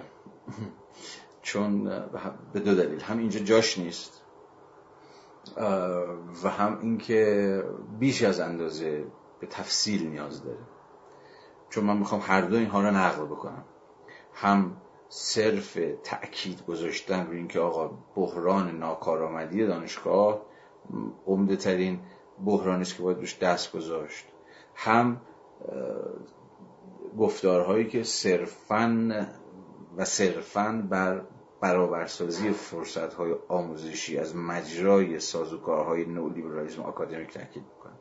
من فکر می‌کنم جفتشون نابسندن گرچه جفتشون ضروری اگر مجاز باشم می‌خوام یک رویکرد کم و بیش هگلی در پیش بگیرم در صورت بندی ایجابی که خودم از مسئله اصلاح دانشگاه می‌فهمم. ولی الان مقدماتش رو و فرصتش رو در اختیار ندارم که بتونم این بحث رو الان مطرحش بکنم. صرفا یه چیزی میگم و سر قضیه هم میاد. فقط و صرفا همین تقریر محل نظار از من بپذیرید که داستان اصلاح دانشگاه در ایران هم اگر بخوایم یه ذره حرف آدورنو رو معادل سازی یا معاصر سازی بکنیم یا اگر مایلید بومی سازی بکنیم احتمالا این شکلی میشه. ولی همین اندازه فقط بگم که به نظرم هر دو در واقع تأکید گذاری تأکید گذاری های به غایت نابسنده من فکر نمی کنم مسئله ناکارآمدی دانشگاه مسئله بی اهمیتی باشه چون تقریبا همه ما به این قضیه واقفیم. همین اصلا همین که من نشستم در یک لایوی در شنبه در شنبه در بهمن ما دارم مقدمی بر جامعه شناسی میگم اتفاقی که احتمالا باید در دانشگاه بیفته خودش احتمالا گویی های بحران دانشگاه است دیگه. دانشگاه درست کار نمی‌کنه. دانشگاه حتی آدمای خودش هم نمی‌تونه نگه داره. دانشگاه گرفته و به یه معنا دچار بحران چیز بحران کارآمدیه و این رو به عینه می‌شود تصدیق کرد. در همه دانشگاه در همه دانشگاه رو میشه توضیح داد. به چه معنا دانش مثلا حتی پزشکایی هم که دانشگاه تولید می‌کنه مهندسانی که تولید می‌کنه جامعه شناسانی که تولید می‌کنه اقتصاددانانی که تولید می‌کنه همه اینها یه جورایی ول مطلع یه, یه, یه جورایی در واقع دست از خود دراستر فاقد قدرت مداخله و اثرگذاری به چه معنا این شکلیه؟ به چه معنا این شکلیه؟ من نمی‌تونم به این فکر نکنم. بر من جدیه. بر من همیشه جدی بوده. از حیث اینکه دقیقا مداخله مؤثر دانشگاه در جامعه چه شکلی باید باشه. البته که برخلاف راستگرایان فکر نمی کنم راهش تجاری سازیه ابدا چنین فکر نمی کنم ولی فکر می کنم به خود پرابلم باید فکر کرد. به خود اون منطق مداخله در جامعه از مجرد دانش. این چه شکلی باید انجام بشه. و ارزم به حضور شما که همپای در واقع طیف چپ گفتار اصلاح دانشگاه به شدت به برابرسازی فرصت های آموزشی فکر می‌کنم و بهش باور دارم و عمیقا بهش مؤمنم. اما فکر نمی کنم کل بحرانی که ما داریم الان و عمده ترین مسئله اینه که الان مثلا واحدهای درسی دارن پولی میشن. یا ارزم به حضور شما مثلا سلف سرویس های دانشگاه ارزم به حضور شما که دارن غذای پولی به دانشجوها میفروشن یا مثلا خوابگاه ها دارن گرونتر میشن. اینها برای من مسائل جدی است اما اصلا فکر نمی کنم که بحرانی که ما با دانشگاه داریم به همین حوزه ها محدود میشه. ما بسیار باید فراگیرتر فکر بکنیم. به مسئله دانشگاه اجازه همین اندازه بسنده بکنم. هرچی بیشتر بخوام حرف بزنم هی باز بیشتر باید حرف بزنم و می‌دونم که نابسنده خواهد بود و به طرح سری کلیگویی هایی ختم میشه که خوش ندارم در این حد بسنده کنم. بحثم حالا اگر عمری بود و اگر حوصله ای و اگر ایده ای بیشتر سعی خواهم کرد که راجع این داستان با شما صحبت کنم. ولی به صورت همین اندازه ما را با مبحث اصلاح دانشگاه در فرازهای مربوط به آقای آدورنو ما را همین اندازه بس. خب بریم سراغ موضوع آخر که بسیار موضوع مهمیه. بسیار موضوع مهمیه. دوباره برگردیم به جامعه شناسی. خیلی اینجا موضوع نه چیزه فشرده است. من سعی می‌کنم باز در این فشردگیش تا جایی که می‌تونم باز بکنم. آدم در انتهای درس گفتار اولش توجه ما رو به این جلب می‌کنه که جامعه شناسی به نسبت بقیه رشته ها به ویژه در علوم انسانی ناهمگنتر و ناسازتره. یعنی ارزم به حضور شما همون انجعاب و انشقاقی بود که در پارت اول داشتم راجعش با شما صحبت می‌کردم. خب این باعث میشه که عملا شما با دانشی سرکار داشته باشی که عملا خیلی ناهمگن باشه. عملا توش پر شکاف ها و اختلافات درونی باشه. شما این رو نه اینکه در بقیه رشته ها نمی‌بینید اما در بقیه رشته ها به این غلظت کمتر می‌بینید. مثلا در حقوق این همه چیز وجود نداره. این همه اختلافات ارزم به حضور شما نفسگیر وجود نداره. یا ارزم به حضور شما که در رشته مثل مدیریت یا مثل حسابداری اینا اینا کمتر چون اینا عملا اینا دانش های سیستمی هن. بعدا در ادامه خواهیم دید. این اصلا دانشی هن که از همون اول تکلیفشون مربوط مدیریت اصلا شک گرفت برای اینکه یه دانشی در خدمت سیستم باشه. یه تربیت حالا همون یارو کیه؟ باباشون. یارو تیلور. اواخر مثلا قرن 19 هم وقتی سرکلش پیدا شد خب عملا اگه ما مارکس رو داریم اونا تیلور رو دارن دیگه. تیلور دقیقا داستانش این بود که چگونه از چگونه سازوکارهای مدیریتی باید شکل بگیرن که اتفاقا بتونن بیشتر و بیشتر کارگران رو به ارزم حضور شما به خدمت کارخانه به خدمت واحد تولیدی هر چیز شبیه این در بیارن یعنی مدیریت به نوعی در واقع سازوکارهای تربیت و سازوکارهای بهنجارسازی و سازوکار آدمسازی کارگر بود برای اینکه اتفاقا برخلاف تز مارکسی با کارفرما با محیط کار یا هر چیزی شبیه این کمتر کمتر به تنش و تضاد و دعوا و اینها برسه کارشون. اصلا اسمش هم روشه دیگه. مدیریت کردن اصلا تنش های محیط کار برای مثلا افزایش کارآمدی و بهرهوری و اینجور قصه ها یعنی عملا دانشی در خدمت سرمایه داری بیش خیلی عینی و علنی. خب این دانش نمی‌تونست و تا همین الانش هم نمی‌تونست خیلی ناهمگنی داشته باشه. راجع دانش های دیگه هم میشه تا حدی در نسبت با ارزم به حضور شما اون لحظه شگیریشون و لحظه تاریخیشون همین حرفا رو ارزم به حضور شما زد. گرچه ممکن همین نتایج رو نگیریم ولی همین خط روشی و تحلیلی رو میشه دنبال کرد. نمی‌خوام بگم مثلا روانشناسی یک دانش همگنه بین اون مکتب ها یا نظریه ها یا روی های مثلا روانشناسی اختلاف و دعوا و نمی‌دونم اینجور چیزایی وجود نداره. منم می‌دونم که چنین قضیه تو روانشناسی هست می‌دونم در اقتصاد هست. که باز حالا داستان هر کدومشون رو مستقلا میباید تعریف کرد. اما دست کم دو که به ما مربوط میشه. الان من این رشته های دیگر رو می‌ذارم کنار. چون هر کدوم از اینها رو باید استقلال تاریخیشون رو لحاظ کرد تا بشه در واقع به حق مطلب رو ادا کرد در قبال هر یک از این رشته من الان این بحث رو می‌خوام در قبال جامعه شناسی دنبال کنم. آدانو میگه ببین خیلی جامعه شناسی به این معنا چیزه. توش پر تضاده. از این نظریه به اون نظریه از این روی کرد به اون روی کرد چون اصلا ممکنه که فکر کنی که دو تا جامعه شناسی سر در میاری. این اصلا دو تا جامعه شناسی یا چند تا جامعه شناسی و به این معنا خیلی انشقاق وجود داره. هم انشقاق روشی هم انشقاق موضوعی هم انشقاق حوزه اهداف و قایات و چیزهای شیبه. خب دلیلش چیه؟ چرا جامعه شناسی اینجوریه؟ این ناسازگاری درونی جامعه شناسی رو چجوری میشه اصلا توضیح داد؟ آدورنو یه مسیری دنبال می‌کنه مسیر خیلی مختصری که من می‌خوام تفصیلش بدم. این چیزی که میگم در واقع پرسشش فقط آدورنوی بود. پاسخش اما حسامی. ارزم به حضور شما که پس می‌خوام الان به شما بگم که این ناهمگنی درونی دیسیپلینی به نام جامعه شناسی از کجا میاد؟ به سه نکته می‌خوام اشاره کنم. به سه دلیل می‌خوام اشاره بکنم که توضیح میده این ناسازگاری درونی رو. اولیش که ما رو مستقیما به بحث تاریخی پرتاب بکنه اولش اینه جامعه شناسی به لحاظ تاریخی در واقع آمیزه ای از رشته های ناهمساز بود. یعنی چی؟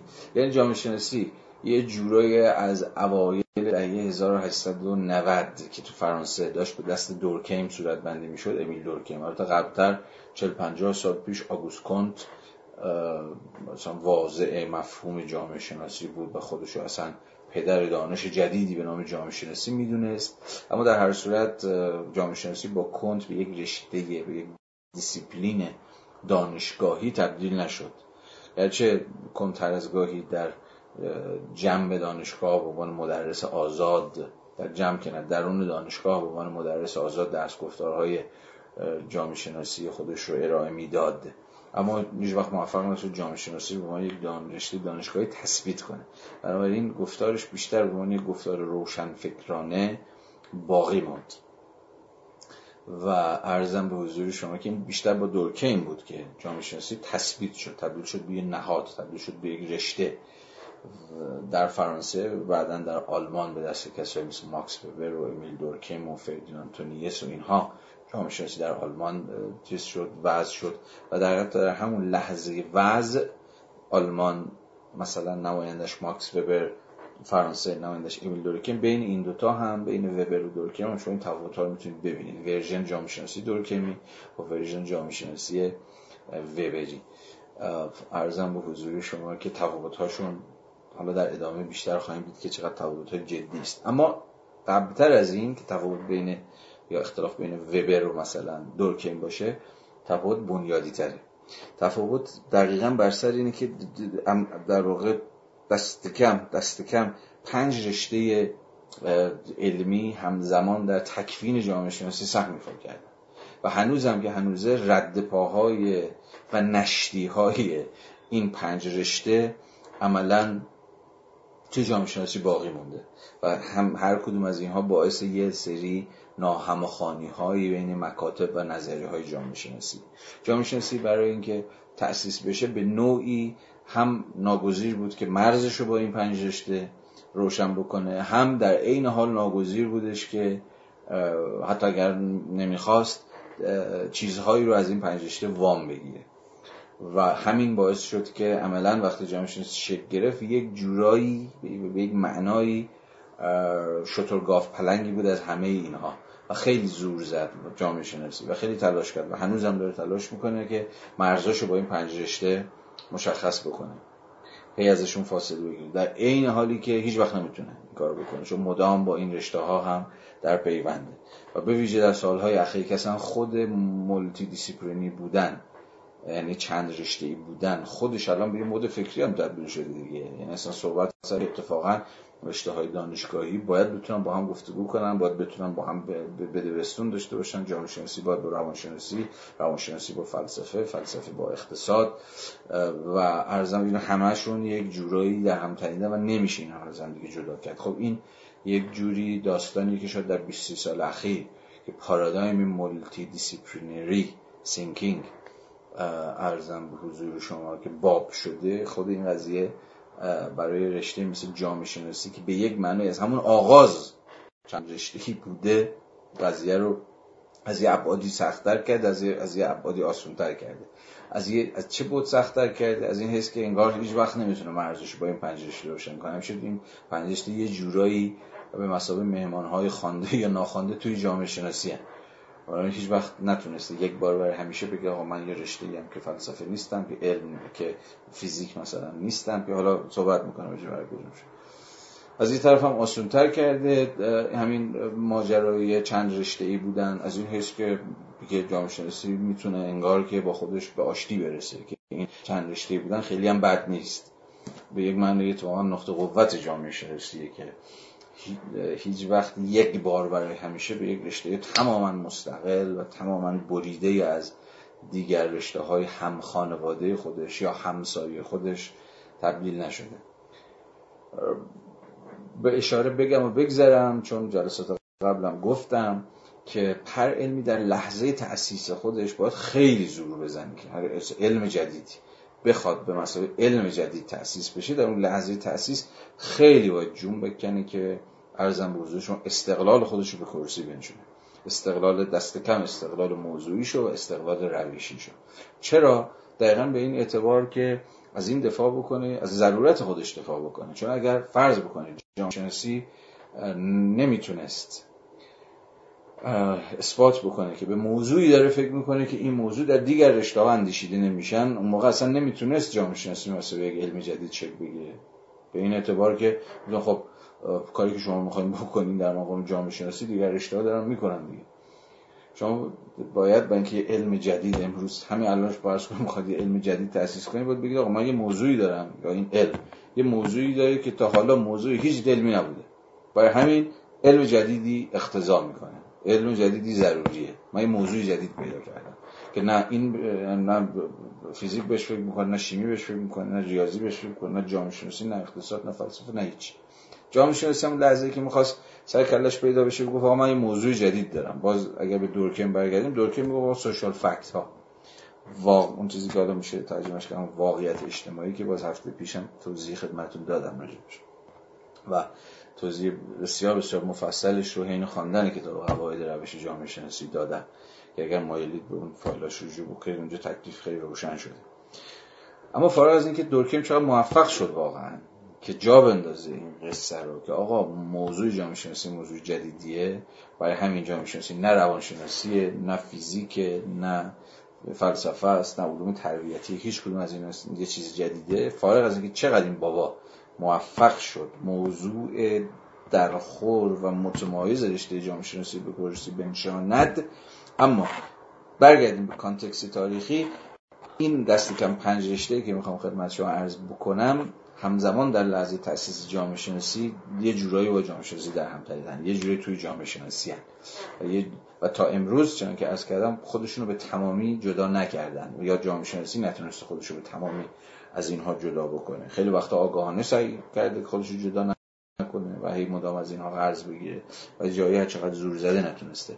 خب ببینید مثلا تو لحظه ای که با امیل که مذارت بخوام با آگوست شروع میشه جامعه شناسی قرار یه دانشی باشه که خیلی در واقع یه, یه ورژنی از فیزیکه. فیزیک اجتماعی. اولین رشته که جامعه شناسی اون لحظه تأسیس خودش خیلی دوست داشت که از جنس اون بشه همون کارایی رو بکنه که اون داره می‌کنه فیزیک بود. ویژه در هیئت فیگوری به نام آقای آگوسکون خب آگوسکون قبل از اینکه اصطلاح سوسیولوژی رو وضع بکنه اسم این دانش جدید گذاشته بود سوشال فیزیک.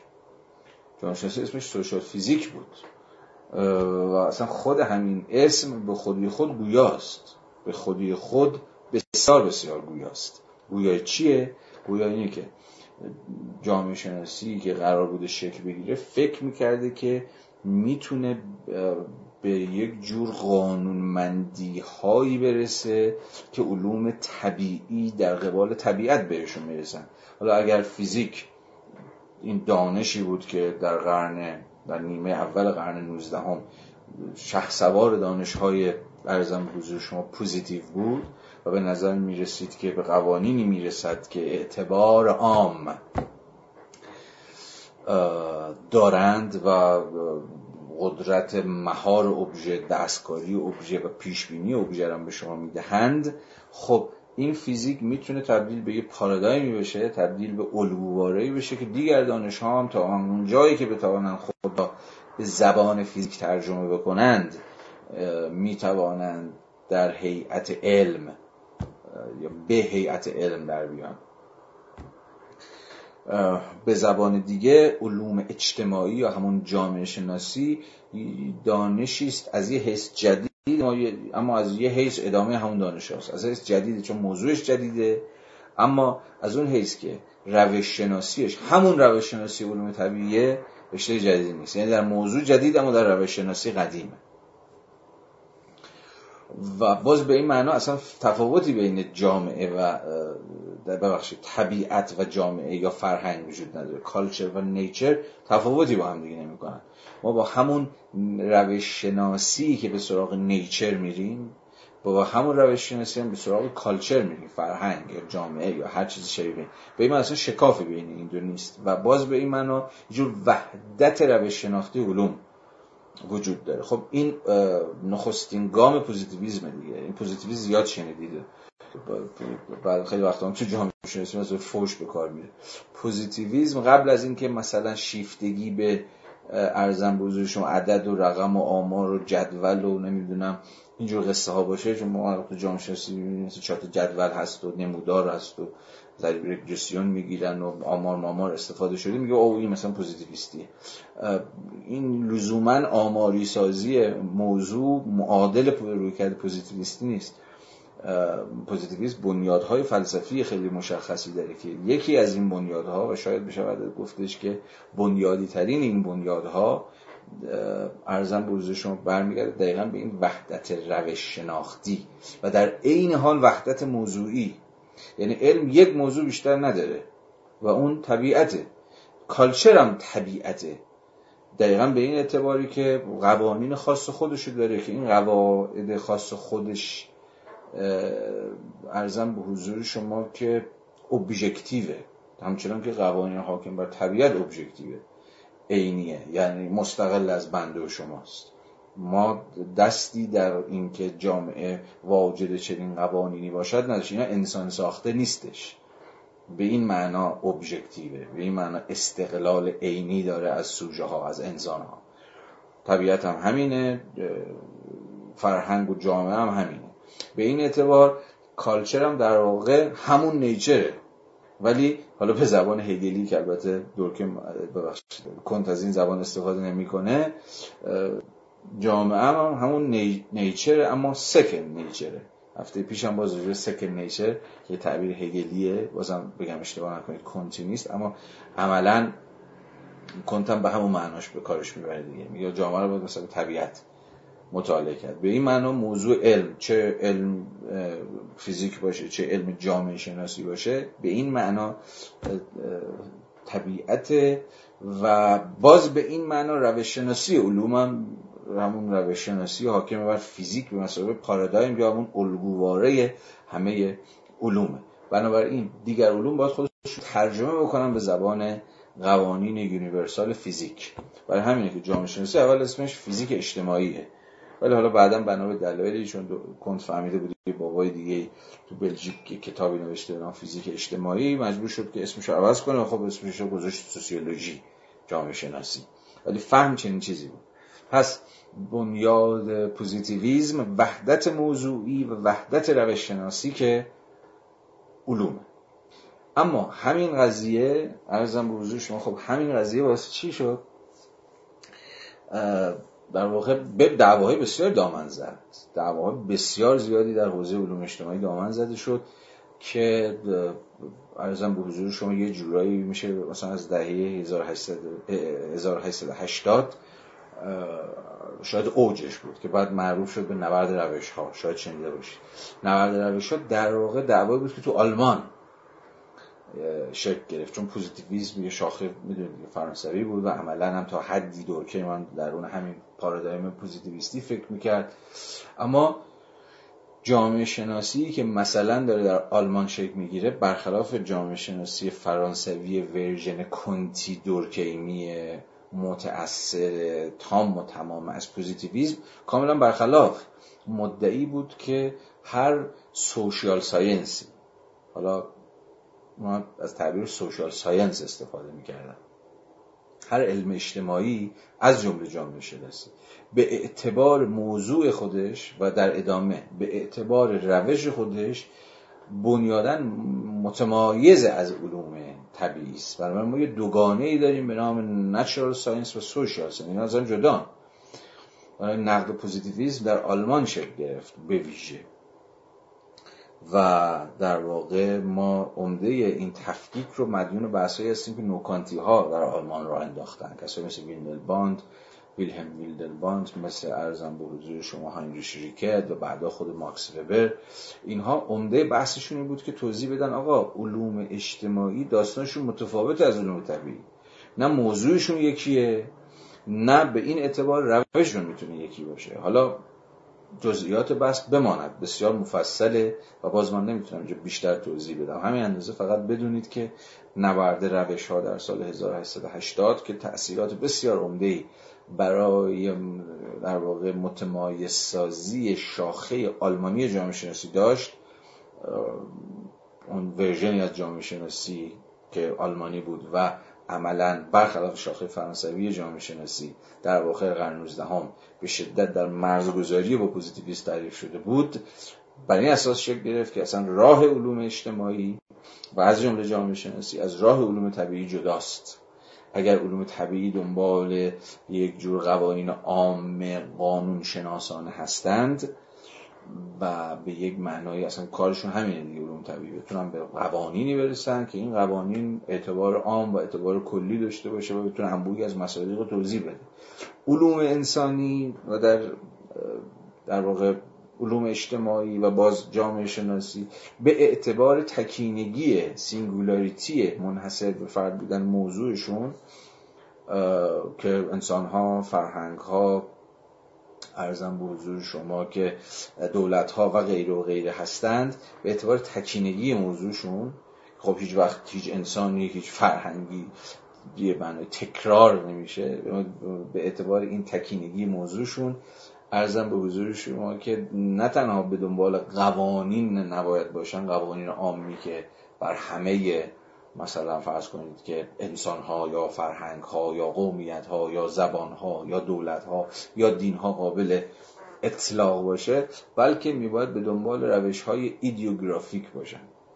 اگر علوم تجربی و طبیعی به دنبال در واقع علومی است نومولوژیک نوموس یعنی حالا به معنای قانون. قانون شناختی قانون های عام و معتبر علوم اجتماعی نومولوژیک نیستن بلکه ایدیوگرافیک هن مبتنی بر تکنگاری هن به اعتبار تکینگی خود موضوع. حالا باز ای من میگم جزئیات بماند باز یه چیزی میگن حرف حرف میاره. ولی خب دیگه واقعا همین اندازه بسته. فقط می‌خواستم اینو بگم که در همون پس جامعه شناسی دست کم در شاخ فرانسوی. خودش همیشه یک همیشه حاله این فیزیک به مسابقه علم در واقع پارادایمی یعنی نمونه وار و الگوواری که جامعه شناسی هم باید به اون تبدیل شه جامعه شناسی هم باید خودش به اون ترجمه بکنه همیشه وجود داشته. و بعدا هم که جامعه شناسی پوزیتیویستی اصلا حاکم میشه و حتی در همین الانش هم همین الانش که من دارم با شما صحبت می‌کنم. جامعه شناسی غالب جامعه شناسی پوزیتیویستیه.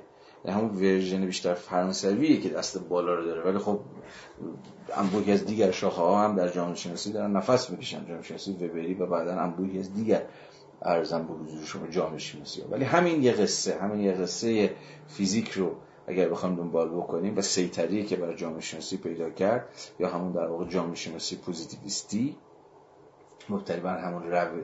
وحدت موضوعی و وحدت روشی تا همین امروز هم در جامعه شناسی چنانکه گفتم زنده است و ارزم به حضور شما که داره کار می‌کنه. خود این در بسیار از حوزه ها می‌بینید که جامعه شناسی چجوری شکاف داده.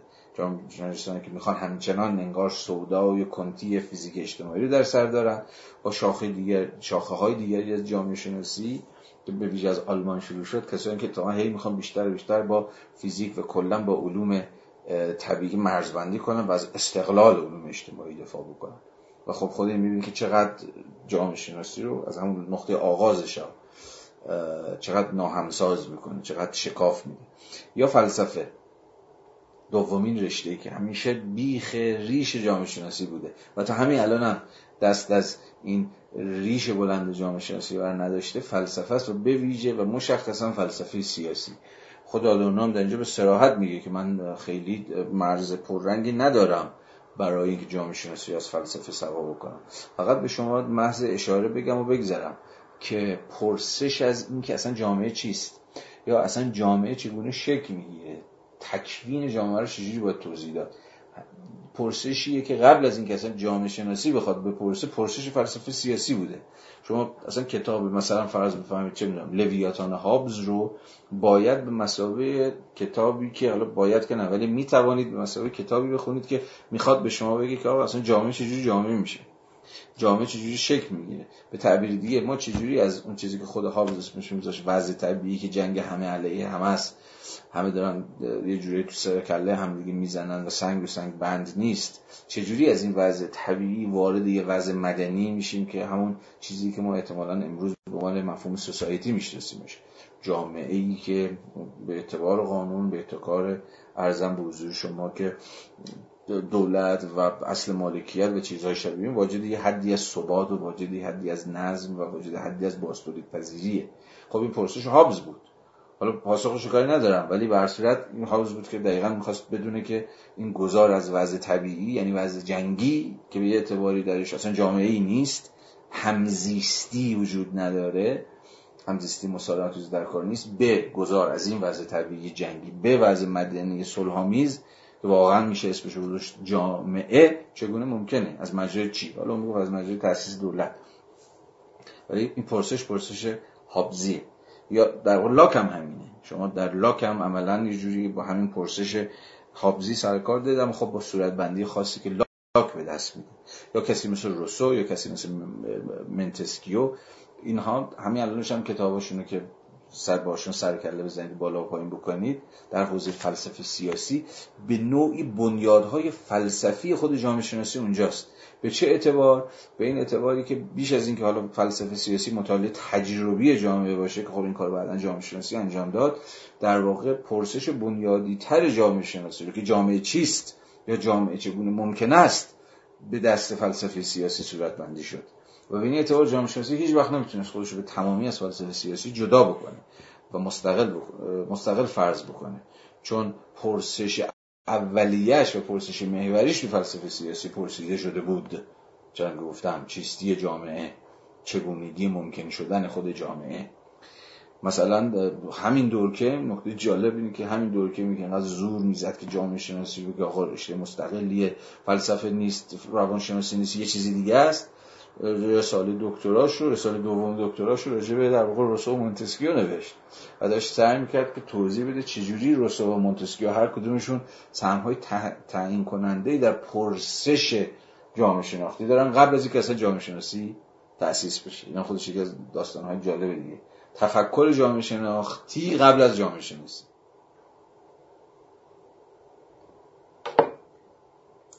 به این معنا هنوز رد پاهای فلسفه و باز به تاکید بگم فلسفه سیاسی درون جامعه شناسی وجود داره. و خب جامعه شناسانی هستن که شدت این پرسش رو جدی می‌گیرن این پرسش های مبنایی رو. یا اگر مجاز باشم یک جور متافیزیک جامعه شناختی رو همچنان براشون جدیه و به این معنا به پیوند فلسفه و جامعه شناسی سخت باور دارن. و باز نکته جالب این که اتفاقا دورکیم پوزیتیویست یکی از این هاست دست بر قضا و خب جامعه شناسایی که شاخه های از جامعه شناسی که بعضا به طرز افراطی می‌خوان راه خودشون از هر شکلی از فلسفه جدا بکنن. و باز خود این هم به یه جور ناهمسازی و ناهمخوانی دامن میزن من شیش هفته کمتر آره 6 7 دقیقه وقت دارم تا انتهای پارت دوم. اجازه می‌خوام که این ستا رو باقی خیلی با سرعت بیشتری پیش برم. سومی شاخه روانشناسی. خب روانشناسی خیلی قبل از جامعه شناسی سرکلش پیدا شد و همسایه دیوار به دیوار جامعه شناسی بوده و هنوزم هست. باز دوباره به دورکیم برگردیم. دورکیم خیلی زور زد. بیشتر از هر چیز زور زد که جامعه شناسی از روانشناسی جدا بکنه. چون این تصور وجود داشت و باز هنوزم وجود داره. هنوزم وجود داره که ارزم به حضور شما که جامعه که شعنی مستقل از افراد که نداره که جامعه هم مجموعه از افرادن. و روانشناسی که این افراد رو مطالعه می‌کنه ارزم به حضور شما که همه کار داره انجام میده. جامعه یک چیز ارزم به حضور شما یک هستی مستقلی از افراد خودش نیستش. اما دورکیم در برابر این تز کاملا صرف بندی کرده بود دیگه. و همه ادعاشی بود که آقا جامعه همون مجموعه افراد نیست. اینکه شما مجموعه افراد رو تک تک بشناسید فکر کنید خب جامعه رو شناختیم. یا در واقع جامعه عملا همون افرادن در هیئت زندگی جمعی خودشون. جامعه واجد یک استقلالی از افراد. به این معنا شما می‌تونید که در واقع غلبه فلسفه گشتالتی رو ببینید. خب فلسفه گشتالت اون فلسفه کلگرا که در نیمه دوم قرن 19 هم چه در آلمان و چه تا حدی در فرانسه حاکم بود دقیقا تزش همین بود دیگه. تز فلسفه گشتالت در یک جمله اینه کل چیزی بیش از جمع اجزا است. شما یه دوچرخه رو وا بکنید نمی‌دونم فرمون و زنگش و چراغش و زنجیرش و با چیه رو گرده چرخش و فلان اینا وا بکنید به اجزایش تقسیم بکنید اجزا دیگه دوچرخه نیستن. اونا اجزای دوچرخه چیزی بیش از ارزم به حضورشون جمع کردن اینها با هم دیگه. و وقتی جمع میشه اصلا یک ماهیت دیگری پیدا می‌کنه که قابل تقلیل به اون اجزاش نیست. این عمده نظریه گشتالت دیگه. بنیاد نظریه گشتالت. خب به یه معنی دورکه من کاملا گشتالتی فکر می‌کرد. جامعه جمع جبری افراد نیست بلکه چیز مستقل خودشو داره. چی میگن؟ ماهیت مستقل خودشو داره و باید مستقلا مطالعه بشه. و به این معنا نمی‌تونه روانشناسی باشه. روانشناسی نمی‌تونه ادعا بکنه خب همین شناخت افراد کفایت می‌کنه یا شناخت افراد همون شناخت جامعه است. به این معنا جامعه اصلا موضوعش کاملا متفاوته. اگر کاملا نه دست کم تا حدی متفاوت از روانشناسیه. ولی خب باز روانشناسی هم و گرایش های روانشناختی هم هیچ وقت دست از سر جامعه بر نداشتم جامعه باز با وجود همین تقله های دورکیم از روانشناسی هم نتونست به تمامی خودش رو جدا بکنه. یعنی فرد و جامعه به تمامی از هم جدا نشدن و کاملا هنوز در هم تنیدن. و اتفاقا هر چقدر که جلوتر رفتیم هم تو روانشناسی گرایش جامعه شناختی پررنگتر شده. این کسی فکر می‌کنه فرد و منهای بود ارزم به حضور شما که بسا یک اتم یک هستی که جدا از روابط اجتماعیش نهادهای اجتماعیش مناسبات و قدرت و چیزهای شبیه نمیشه مطالعه کرد. در جامعه شناسی هم در عین حال این گرایش به سمت مطالعات روانشناختی ارزم به حضور شما که هم وجود داشته و هم هر چقدر داریم جلوتر میریم به نظر میاد پررنگتر شده.